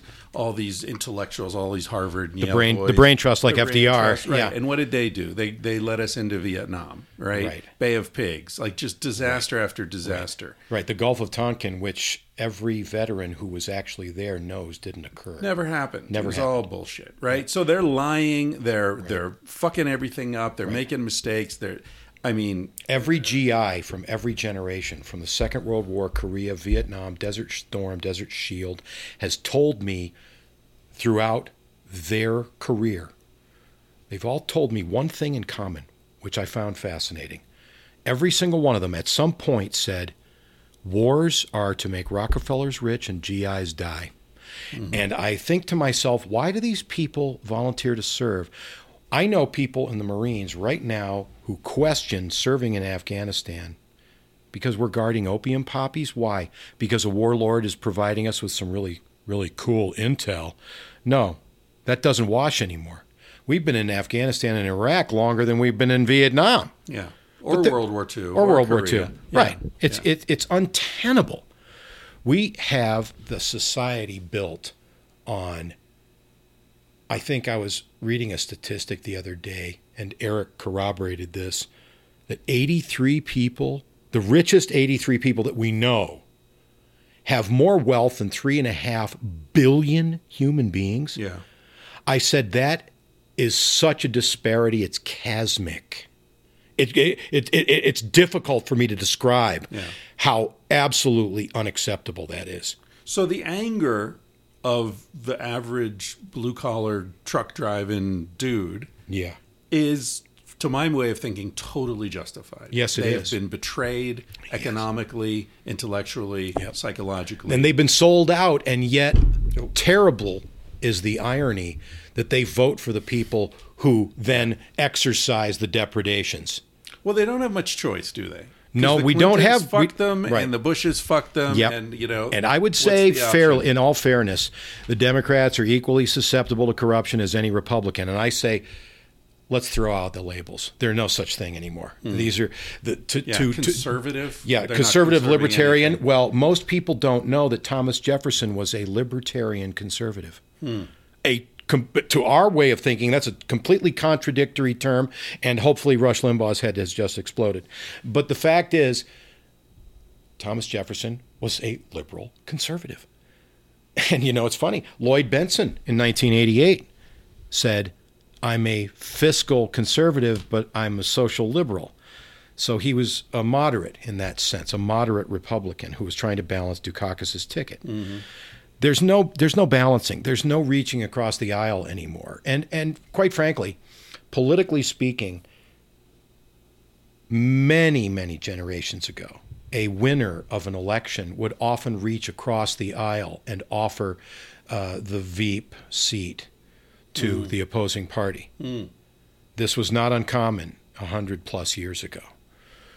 To balance the ticket, to Right. to say to the American people, Cohesion. okay, I may be the winner, but I'm still willing to reach across the aisle.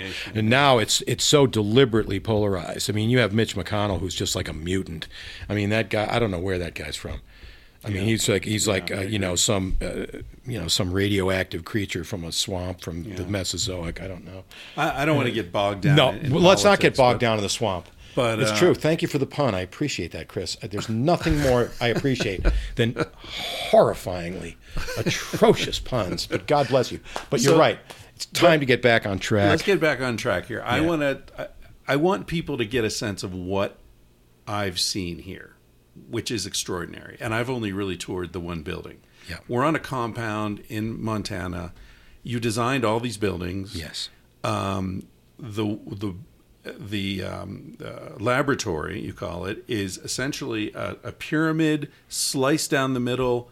The two halves pulled apart and uh, a giant room added to the Yeah, an. A-frame. Yes, exactly. The pyramid. An A-frame, yeah. the pyramid was built first to symbolically complete the Great Pyramid. If the pyramid house were This is hoisted, what we're in right now. What we're in right now, your yeah, it it is the dimension exactly of the missing capstone of the Great Pyramid. One of the great Egyptological archaeological mysteries. So And we, we are essentially sitting on top of a great pyramid. we're sitting in the eye on the back of the dollar bill. oh boy! Oh Here yeah, we go. yeah. But the good news is that according to mythology that I've read, that the completion of the Great Pyramid causes a cascade of enlightenment to tumble back into our dimension. Now, I haven't seen that happen. However, it must be said that this house would have to be hoisted off its foundation, go transatlantic, and be dropped on top of the Great Pyramid. I don't see that happening. However, all three of these buildings are part of my off the grid exploration, alternative energy architecture, earthquake resistant architecture, sustainable architecture, really assembling a team of people who were able to build my ideas into physical 3D reality so that they could be tested in real time. Because the only way you're going to do it is to build it. You can draw, you can think of thousands of ideas and hundreds and hundreds of drawings, maybe a half a dozen models or so, maybe it gets that far. But then every once in a while, it becomes a physical reality. Thereby, it can be tested. The thermal mass wall, the walls that are 12 and a half inches thick, which have an R value of near 60. All the windows, which can be pivoted on an axis or hinged from the top. You can have uh, a laboratory where I experimented with radiant floor, with uh, different orientation to have different fenestration. It has different structural rebar in the concrete. That's been re engineered. Our third, the office, which more or less resembles a Quonset hut, a half of a cylinder, is another experiment. Can our control, which are SIPS panels, structurally ins- insulated panel systems, can they be put into an arc? Hmm. Can we test the parameters at every step of the way? And now it's been 22 years since I built the pyramid, and about 10 or 11 years since I built the other two buildings. And now we're, uh, Eric uh, has taken it upon himself to look for crowdfunding, v- venture capitalism, because the systems need to be upgraded and brought into the modern day so that we can continue our mission statement of AIRI, which is basically integrating all these different disciplines in the field of alternative energy to not only use them, but to test them, to find out how they can benefit others, maybe in a consulting capacity, but to really be willing to take risks with certain technologies where other people are not. We're in a position to do so because we're already off the grid. Legally speaking, we're protected by being um, a 501c3 and uh, being part of the Homestead Act because Montana and Alaska are still the only two places in the union that can you can do that. Hmm. So it allows us to have an autonomy that most other places could never achieve. And you got tons of sun and tons of wind. Exactly. So, are, did, when you came here, um, you told me the story about telling the real estate guy, "Give me, Right. find me twenty acres of the windiest land you can find, or whatever." Right. Um, so, were you were you focused on wind at that point, and then moved into solar later, or uh, focused on alternative energy and the pyramid shape, which became my focus historically, architecturally, and Egyptologically, having gone to Egypt, having measured the summit platform, which was part of that journey, to find out that it's about 48 feet on a side and about 30 and one third feet tall. Now, the walls of this pyramid are steeper. They've been adjusted for latitude. The pyramid in Egypt is much more gentler a slope, 51 degrees, 40 minutes. But this is more like 67 degrees because we're 45 degrees north latitude. So we're adjusted for that. so? What? Why is that adjustment important? The adjustment is important because when you're siting solar panels, you take your panel and you want to find out what true solar south is, hence solar north south, by putting a stick in the ground, uh, a straight rod, leveling it, making it plumb and true, then measuring a shadow out at 9 o'clock, putting some kind of pin in the ground or a rock, doing the same thing at noon, and then doing the same thing at 3 o'clock. So the 9 and 3 positions are equidistant and equitemporal. Then you take what would be very common in geometry, a compass, and you go from the 9 and the 3 position until the two arcs overlap and see if they corroborate the, the 12 o'clock, the solar noon position. If they do, that mark stays. That becomes your solar north south. Then you have your east and west with a 3 4 5 triangle. Now, knowing that we're at 45 degrees north, it's a very convenient place that I picked. And as I was alluding to earlier, I always seem to be at the right place at the right time. This lot just happens to be almost exactly halfway between the North Pole and the equator and a mile above sea level. Hmm. And I said, I'm tipping my hat to those ancient builders whom I may never know, who are watching as I'm building this, because I'm operating in the same frame of mind. I'm acknowledging their history, I'm acknowledging their legacy. And as Graham Hancock acknowledged in his books, this is a legacy. We've got to keep this knowledge going somehow. So, in my small way, I'm doing my pyramid house as an acknowledgement of that. So 67 degrees being the slope here is a 2412 pitch. However, when you site solar panels after you've established the solar north south, what's the best angle? Well, it is your latitude plus or minus the tilt of the earth. So 45 plus the 22 or so, mm-hmm. 67, 68 mm-hmm. degrees, somewhere in there, made perfect sense. Okay, so that's the most efficient orientation of the panel toward the sun Right. over a course of a year. Right. You could do it at 45, 45 degrees north latitude or south latitude, as in the case of New Zealand. Uh, that's a very convenient location to be on Earth, being halfway between a pole and an equator. Because even if the planet engages in some kind of total lithospheric shift, uh, chances are, even if it shifts 10 degrees, you're still going to be in a relatively safe zone. Yeah, the magnetic poles are shifting rapidly. They're weak. They're, they're certainly weakening. Yeah. Yeah. So it indicates there's something going on there that's a very large scale planetary mechanism. That's all you need, huh? Oh boy, I'll tell you what. That really that puts uh, that puts a little garlic in the sauce. but then again, that's why I built a pyramid because pyramids, if you think about it in a abstract sense, think of it like a cube, but all the sides have fallen in and they've all come to a point. Now all the sides are triangular. Every triangle reinforces itself, and having four, but people forget a pyramid always has a base. That's the transition zone. And, is the base the same size as the as the sides? No, Hmm. no. Uh, not in this case. No. Are there It- any pyramids where the base is this? You can. You could like turn it over, and You could have like a, a four sided die, yeah, could be four equal triangles. right. three faces and a base that's always on the downside. Right. But you could make those equal, Right. equal faces. However, it was very interesting in the study of prisms that you can have a solid with three sides. If you imagine cutting out three ovals in paper and then joining all three sides, hmm.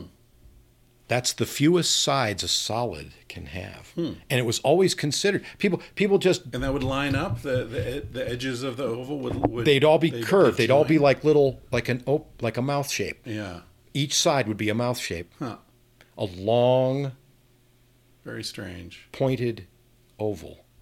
You ever think about the fact that each, and, and this is getting really abstract, and maybe I like ma- abstract. maybe this is really stupid. Although No, to, no. to me it No, no, no. really interesting. I think I was really No, this is the I thought of headquarters of questions. I welcome them all. All right, so so thinking in terms of dimension, right? The first dimension's a dot, right? It's just a, a point. It's not even a. I don't know if that counts as dimensional. That's and right. then from that point, you go perpendicular. You have a line, Right. right? And then from that line, you go perpendicular. Now you have a plane. Yes. And from the plane, you go perpendicular, and now you have a cube or a sphere or whatever. You have three dimensional space. You remind me of the lesson that I gave my children when they were really little. When they were really little, I told them uh, the same thing. I talked Mark down when he had an OD, point, line, circle. I talked him into this simplified abstract geometry, and we called it point, line, circle. And what I then developed subsequent to that to teach my children was now imagine you're looking at a point head on. Actually, you're not, it's a line. Now imagine this flipping this way. No, it's actually a circle. Actually, it's not a circle, it's the perimeter of a sphere. That's one, two, three, four. Now, there was a great but article. what's five? Right. What What is perpendicular Right. to a sphere? That's right. How can it be? There's a, there's an indication we can There is we can simulate this with holography. The mm-hmm. Smithsonian did this in the 1980s with laser, different colored lasers. Now we can put a stick in the ground. Stick is thin, but it's still a three-dimensional object, but it casts a two-dimensional shadow. Hmm. If we make a hologram, a holographic cube that casts a three dimensional shadow, that's a fourth dimensional object. We can find its location by the shadow's implication. Mm-hmm. A fifth dimensional object has to be in a different kind of context because we can just step over that three dimensional line into fourth dimensions with a stretch. But getting into five is is going is really going where nobody's been. it's really because so because my that's thought- that's wonderful because Yeah. we have to acknowledge the possibility. Einstein, I think, acknowledged eleven oh, as as as conceptual, at least as as as strong likelihoods. But, all right, let me just finish this. My thought is that the only thing that's perpendicular to a sphere is the point at the center of the sphere. It's perpendicular to every point on the inside of that sphere. Right. So it folds Yes. in on itself. Right. It starts with a point and it ends with a point. Right. Can a sphere somehow be an inside out torus? What's a torus? A torus is a donut. It's a field, it's the magnetic field of the earth. Right. So, in other words, it is. The fifth dimension you're referring to, where all the magnetic lines come down to that point, somewhere in the center of the earth, creates a field effect that if we had the you know all the iron filings in the universe we poured it all over the earth they would they'd show where that torus was hmm. like like the old grade school science experiment. Right. where's the where's the magnet? Let's pour the filings out. That's how we discover you know it's almost it reminds me of uh, the invisible man movie the original with claude rains. The the police were closing in on him and the way they were able to find out where he was was they followed his tracks in the snow. They couldn't see him but they could follow where they where his tracks were. So we have to figure out how to follow the tracks to find the implied location which of course is the actual location. The implied location will be the actual. And accepting something as real, which we can neither see, nor measure, nor feel, nor smell, something that is absolutely extrasensory, will, I think, enable us to better detect them. Is acknowledging something which is absolutely preposterous and impossible is not only possible, but it is just as real as a fog bank, which isn't solid, but we can see it we know that it hinders our vision if we drive through it. And if we swipe through it, we can feel the moisture. Right. So we, but we know it's not solid. And, and, and you know, this is, this is typical, you know, rhetoric, um, where, well, you know, if you can't see it, it's not there, you know, stuff like that. That's classic rhetoric. Well, you Can't measure it. It doesn't exist. right. And so, Yeah. in other words, Try what the we, placebo doctor. That's right, exactly. so what we need is the ability to incorporate better those leaps of faith, which allow us to come to a, what appear to be illogical conclusions, but in fact do ultimately prove out. At, because at first blush we say, oh, I don't think so. You know, it seems preposterous, far fetched. It's we can't prove it. You know, we can't take it into the laboratory. Is it repeatable? Is it measurable? No, no, no.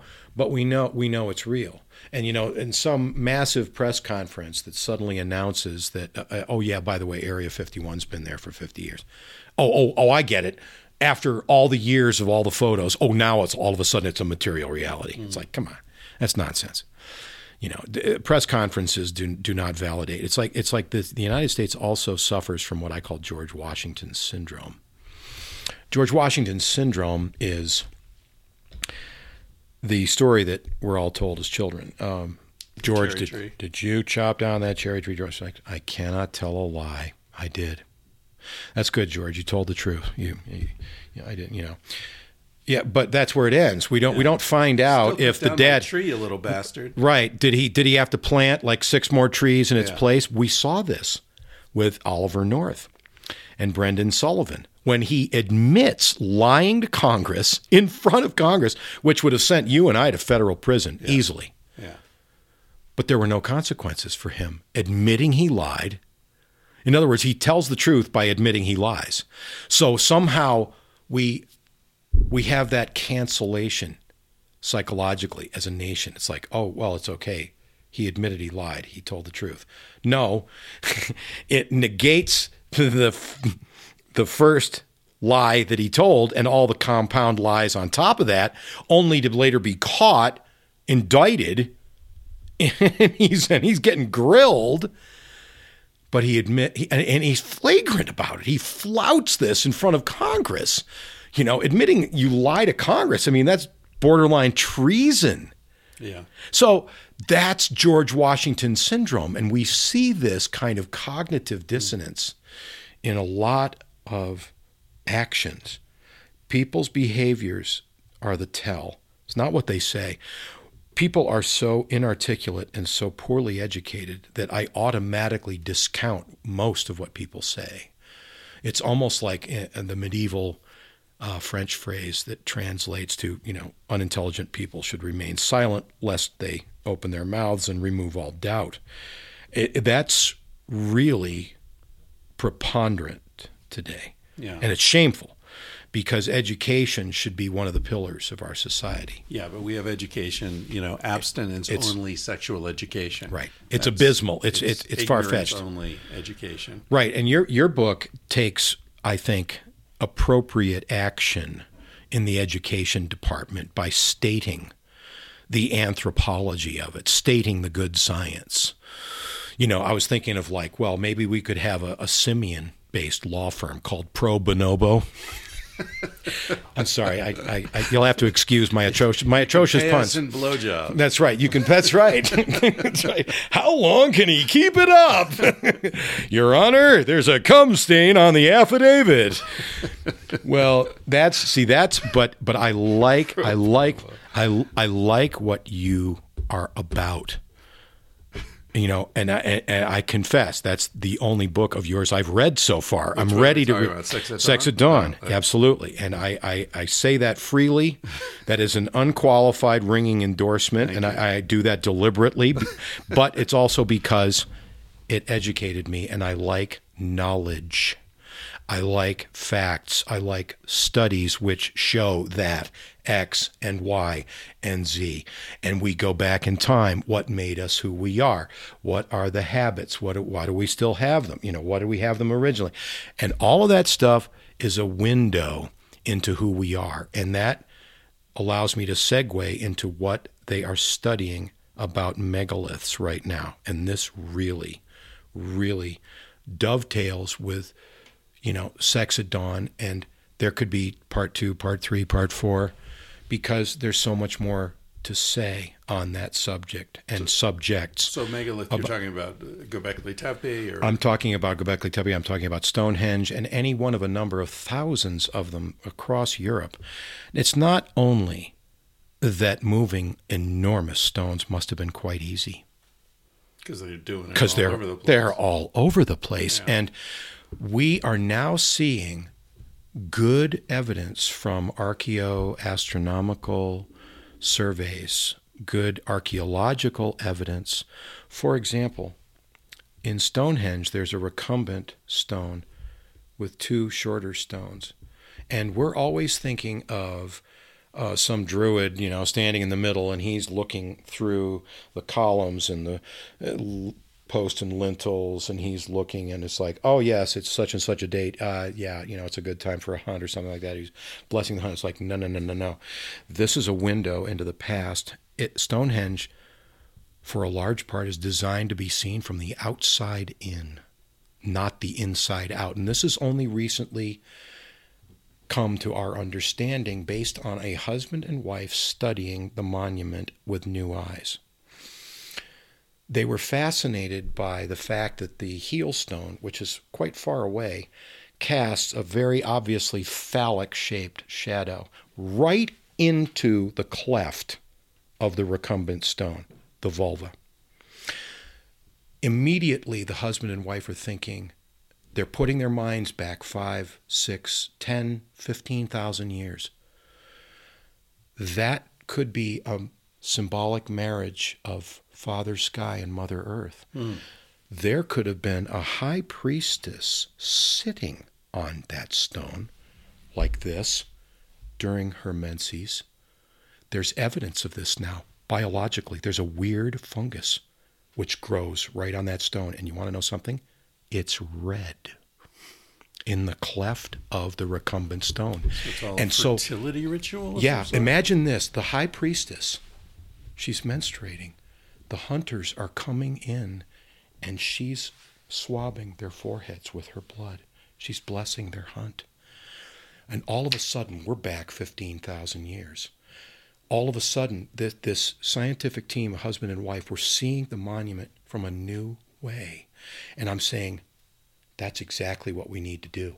We need to come with a fresh perspective. We need to see this it, with with ancient eyes, even if it's only a little window, a little peek into the past. What does that say about those people? I think it's incredible. It says that we saw the period as very natural and very necessary to a good hunt, and that the priestess had a lot of natural power, which she is anointing the hunters with because she wants them to have a successful hunt too because it's feeding everybody What do you know? What time of year that shadow? solstice summer solstice Summer because solstice. it casts the longest shadow Ah, okay. right, Right. in from the heel stone Yeah. to there Yeah. and it also happens i believe at the, Yeah, the, winter marginal, solstice the marginalization of sexuality Right. and, and women Yeah. in general is, is It's such a, a- tragedy. it's abominable it's abominable it's ridiculous and it, It's- it makes it impossible for us to really understand anything because it's, it's like the the Library of Alexandria. It's like half of human experience has been erased from the historical record. W- deliberately so. Yeah. That's that's what really is sinister about it. Is the knowledge is intentionally withheld instead of shared freely. And this is why I had a great experience and I think every father should have a shopping experience with his daughters. Because I'm not like the typical male. It's like, oh, fuck, you know, going shopping again. It's like, no, no, no, it isn't. It's a treasure hunt. It's a treasure hunt with another person's perspective. And so I'm in the women's clothing section. My daughter's about 50 feet away. We're in Macy's. And I'm surrounded by these mothers and daughters who are shopping. And I can, and this is one of those occasions when I could hear their thoughts. and it's beautiful because, and you can see it, you can see it on their fuck is this guy? Right, and that's and that's what they're thinking. It's Thinking like you're a it's like what the pedophile fuck? or It's like something. it's like it's like what the fuck's he doing here? Look at him you know, you can hear it. little And- girls' and, clothing. And you know what's really even and and this and this is what and since I could hear them, I'd sort of glare at them from time to time, you know, and and like dare them to make some inappropriate comment, and then I'd look over to my daughter and I'd give her the nod, and this other woman was noticing that there was this unspoken communication, and so I hold up the yellow camisole, and Ari was looking at it. And this woman looks over at me. It's like, How did you do that? And I said, Because my daughter and I are telepathic. That's why I'm here. Oh, and oh, by the way, it's 70% off. and she was fuming. Really? She was like, she was fuming because she was thinking, like, you're a male. You're not supposed to be able to do that. You're not supposed to be having this experience with your daughter. Mm-hmm. You know, it was really vicious. It was it was an attack. It was a psychic and emotional attack. She was very defensive of her, the female territory. And I said, this isn't territory. This is a father and daughter having a shopping experience because I see it as kind of like a little treasure hunt. And I and then I look over to Ariana and I said, shoe department next, right, Ari? And we just disappeared out of her vicious radius. And it was hilarious because she was just sitting there fuming. She couldn't get any satisfaction because what she was really saying was she wasn't having that good experience with her daughter shopping. Or maybe that her husband would never Would never- something like that. That's right. She's she's exposing her insecurities, and people uh, suffer so much. They man. do. They do. And you know, they do so and they try and contain it. And it's not something which they can contain in a healthy way. It has to be there has to be an expiation. Mm. There has to be an exorcism, which is not a confessional booth, which is a legitimate giving off. Yeah. The steam has to be let off. That you got to find that valve. You got to open wide up, stand in the field naked, shout, spin around, throw rocks. Yeah. Don't hurt anybody else, but just let it go. Yeah. Let it go and just tell yourself you're letting it go and then you are unburdened at least temporarily. And I really believe that. Where in your life, what has caused you the most pain? uh, bullies. And I'll tell you, um, I had an experience in fourth grade. I was good friends with a guy named Jeff Ludicky. Jeff, uh, Coke bottle glasses. He had some physical impairments, but the kid loved to shoot hoops. This kid was a fan of basketball. I would often find him alone on the playground. He was shooting free throws like for hours at his home. Had a basketball hoop. And I remember in fourth grade, Steve Nurse, who was the bully. He pushed him down, and something inside me snapped.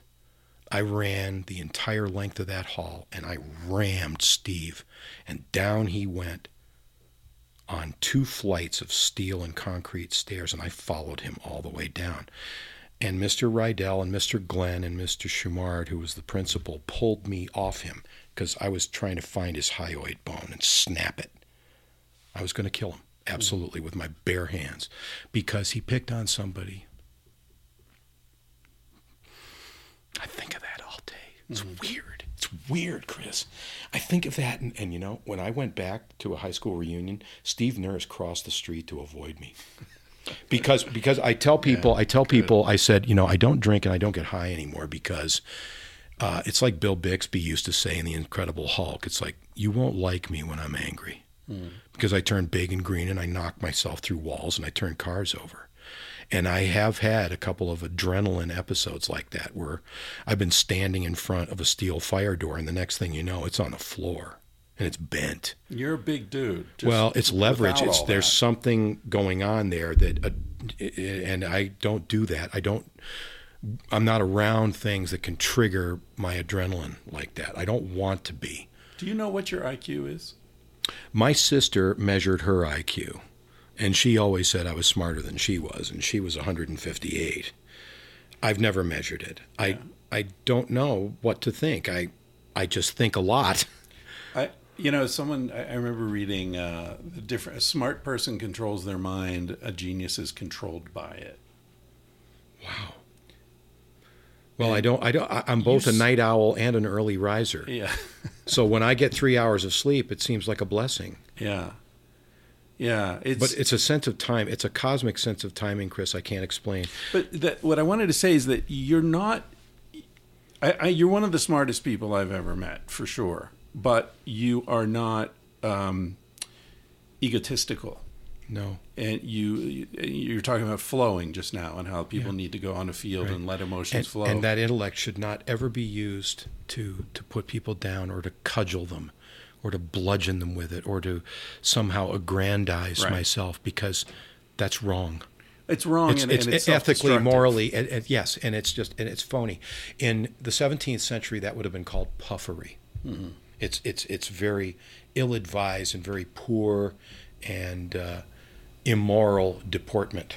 Yeah, It's like deliberately trying to make yourself look or appear better than you are. And a lot of it was posture. Oh, and it's all ego.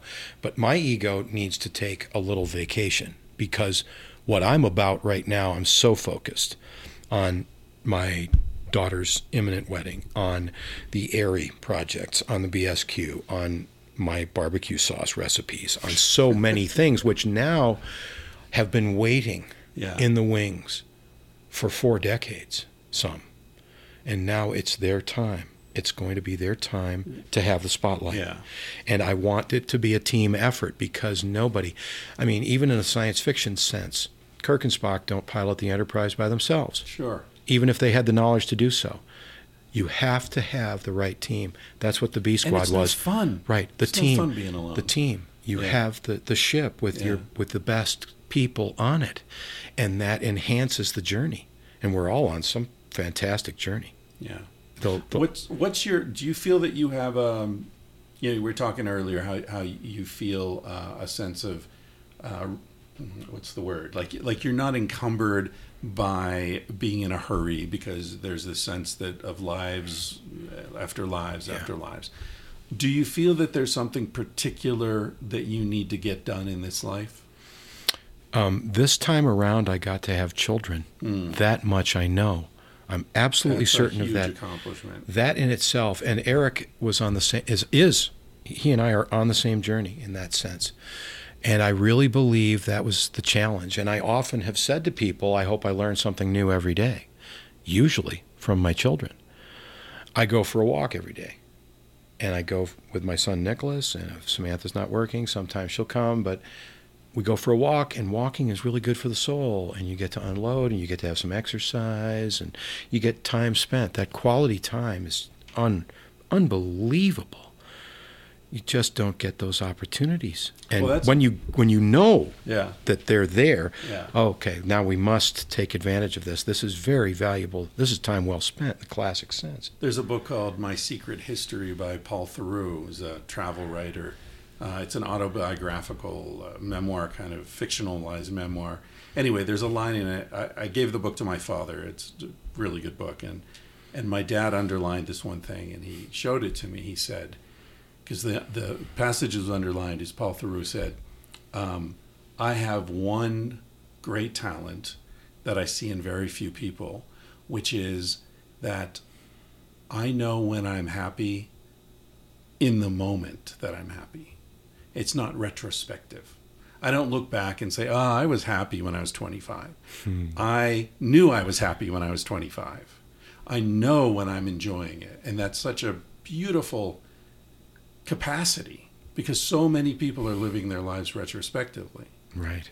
you know and, and so when you talked about taking a walk with your children or you know just noticing the world around you that's that's all i want to do that's Yeah. my only The time well spent. yeah I mean, if we have approximately a 100 year ride in the, a body, that's a little- optimistic brother little soul, little soul car. Yeah. Well, it's funny. I told I told people that my my late grandmother was going to outlive us all, and when my sister and my mom passed away, I was basically the last man standing except for Granditi, who at that time was 104. Hmm. And I remember her describing what it was like when she was little. And her father would sit her on his lap and he'd hold the New York Times in front of her and he'd read. And she said she remembered December 31st, 1903. So I asked my children what, what's, what's important about that date. And they said they didn't know. And I said, that's um, when the Wright brothers' flight was successful. And the, the front page, I mean, it's just, it's so eerie how you see this huge rectangular grainy photograph and there's this guy who's taking his cap off and he's going like this and you see another man way down and you see the craft that's just a few yards off the ground and it's just going down. It's like oh my god that's just wow. When she when she described that it just made the hair on the back of my neck stand up. I said Dee Dee, you've seen that and 66 years later there's neil armstrong coming out and on the moon I said, it's only 66 years apart. I said, we should have already been to Mars. It's my contention that we already have been. We already are because of logistics. Our technology in 2005, 2006 was pretty decent, computer wise. Mars was at its closest point to Earth in 60,000 years. You don't miss an opportunity like Do you that. think they sent a, a I think I think I think there's a base on Mars because of that proximity. So instead of taking six months to go one way, it would have only taken six weeks.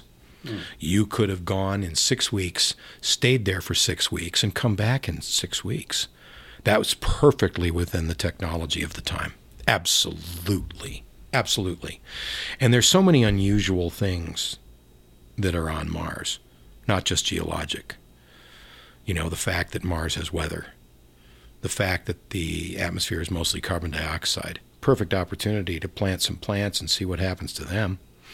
Come back in 20 years, see what's happened to them. How thick is the atmosphere? It's very thin. Yeah. It's very thin. It's mostly carbon dioxide. So it's not breathable. But if you had, if you and I were the only two astronauts on Mars and we had a stadium sized greenhouse, we could breathe that atmosphere because the plants would be turning so much CO2 into so much usable O2 for us that the only thing we have to worry about is introducing the 78% nitrogen to the situation which I would wager there's a source of on Mars that can be molecularly altered hmm. or harvested in a way so that it could be reasonably Earth like. It would probably smell and taste awful to us because we're used to this.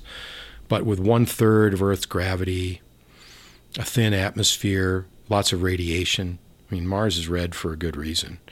It's not just a lot of iron in the soil, it's because the soil has been completely sterilized from, you know, the top few inches by radiation hmm. because the atmos- there's not much atmosphere to protect it. Yeah. So, what kind of plants do you have in your greenhouse that can be put in a greenhouse that's more radiation resistant? Plants that can then use the virtually sterile soil. I think it's completely feasible. I think you would have had There's sufficient. ice, which you could melt down. Right, and you have dry ice. You could drag a chunk of dry ice into a greenhouse and have it evaporate, and the, there's the CO2 for the plants right there. And dry ice can be processed, some of it, into drinkable water. Mm-hmm. Not much, but enough to make sure you're alive. So, why miss an opportunity like that? I've got to believe that they would have overshot the moon on purpose. There's no reason to go back to the moon. But it wouldn't, I mean, any kind of a, a mission like that, wouldn't that have been visible from the surface of the Earth with various telescopes? I think you could launch. I, I think, as Elon Musk has has shown, you can do some pretty inexpensive launching. Yeah, but it's all visible. Right, but if nobody is told about it, if it's launched from a base whose location is not disclosed, it would have launched and it might not have been noticed. There's a chance that it wouldn't have been noticed. Who would have been filming it except the people interested in the mission? I wonder if there's stealth technology that you could apply to rocketry. Well, I would have to believe there is. There, the theory of invisibility is can you bend light enough such that it's invisible? Well, I've seen chameleons up close, and if I didn't know I was looking at a chameleon, I'd say that's pretty damn near invisible. But it's it's in other words, it's visible in a different way. Hmm. It's almost like the anonymous ancient mariner's proverb of saying, "We cannot control the wind, but we can adjust our sails." Hmm. So what we're thinking would be, well, what if the craft were highly polished? It would reflect all the colors of the sky it was around. It would be 90% less visible, not invisible, but certainly a lot less visible. Now, if you could There's maybe a house like that in Joshua Tree. It's all mirrors, and you can't see it.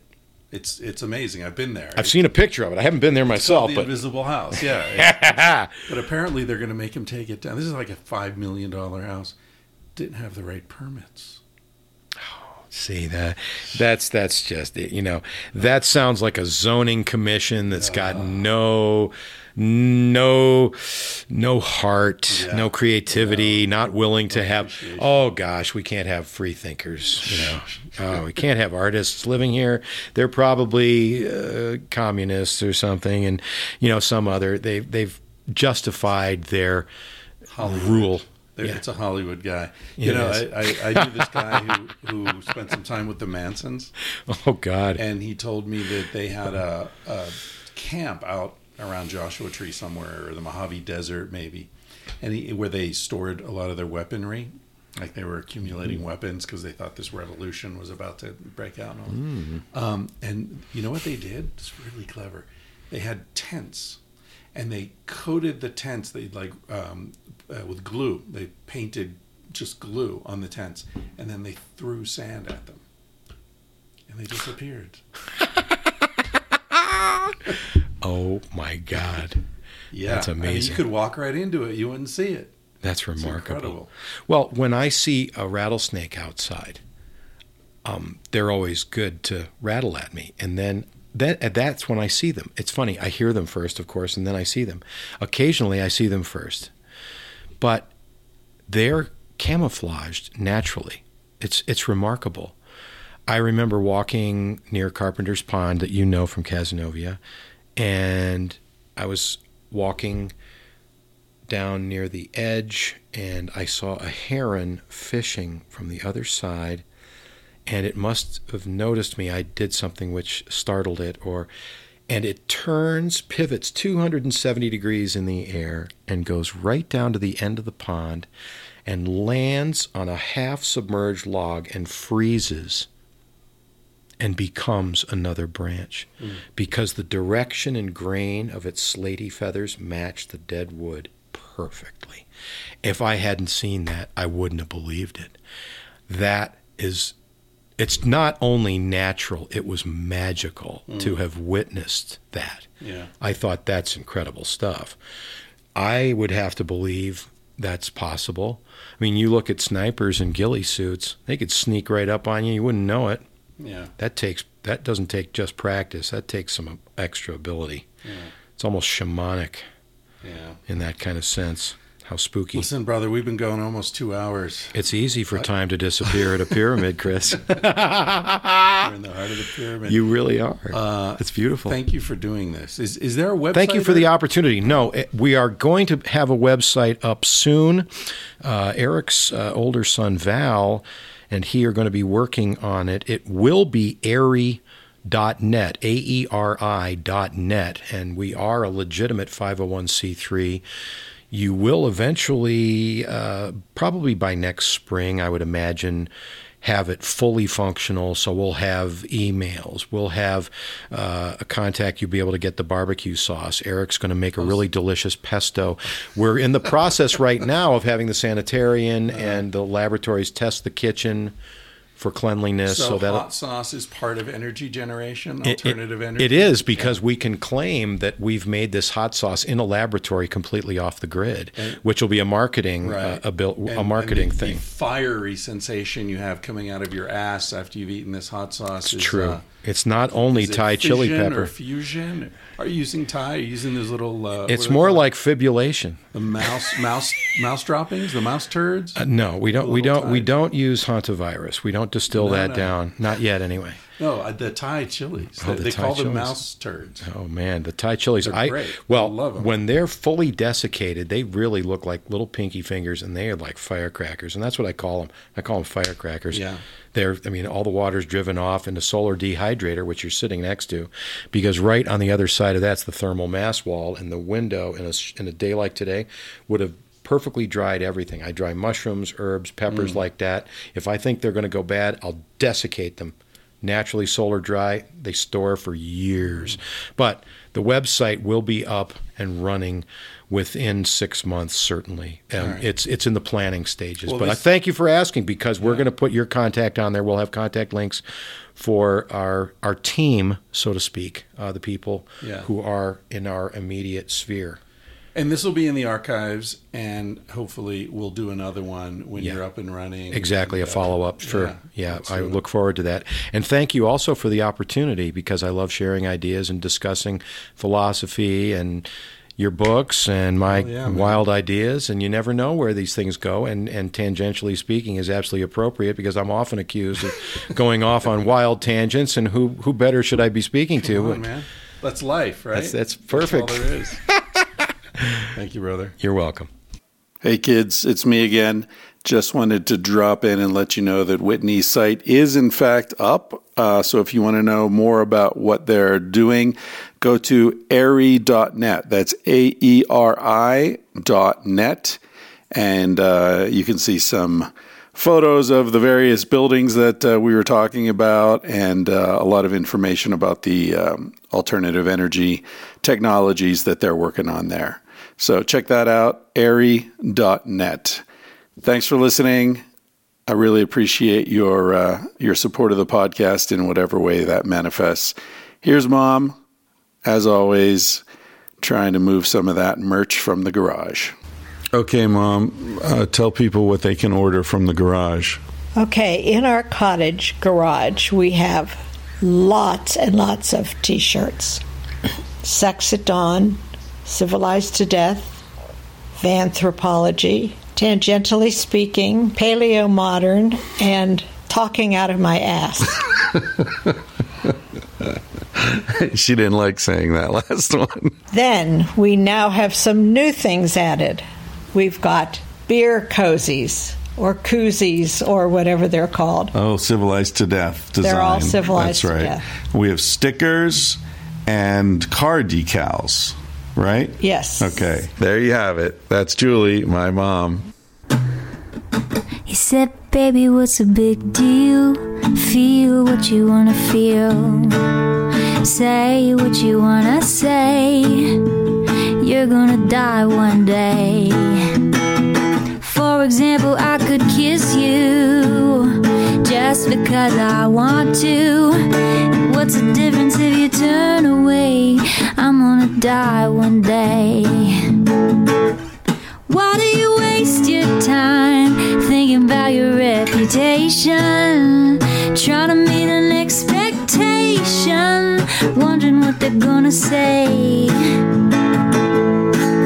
When everyone you've ever known is headed for a headstone, I don't wanna give the end away, but we're gonna die one day. Body is an animal, doesn't ask for much. A little music and a soft touch. Why don't you let it out to play? Your heart is in a bird cage, singing in your chest. You wanna shut it up, but give it a rest. You're gonna die one day. Why do we waste our time bragging about a reputation, running from a confrontation, wondering what we ought to say. when everyone we've ever known is headed for a headstone.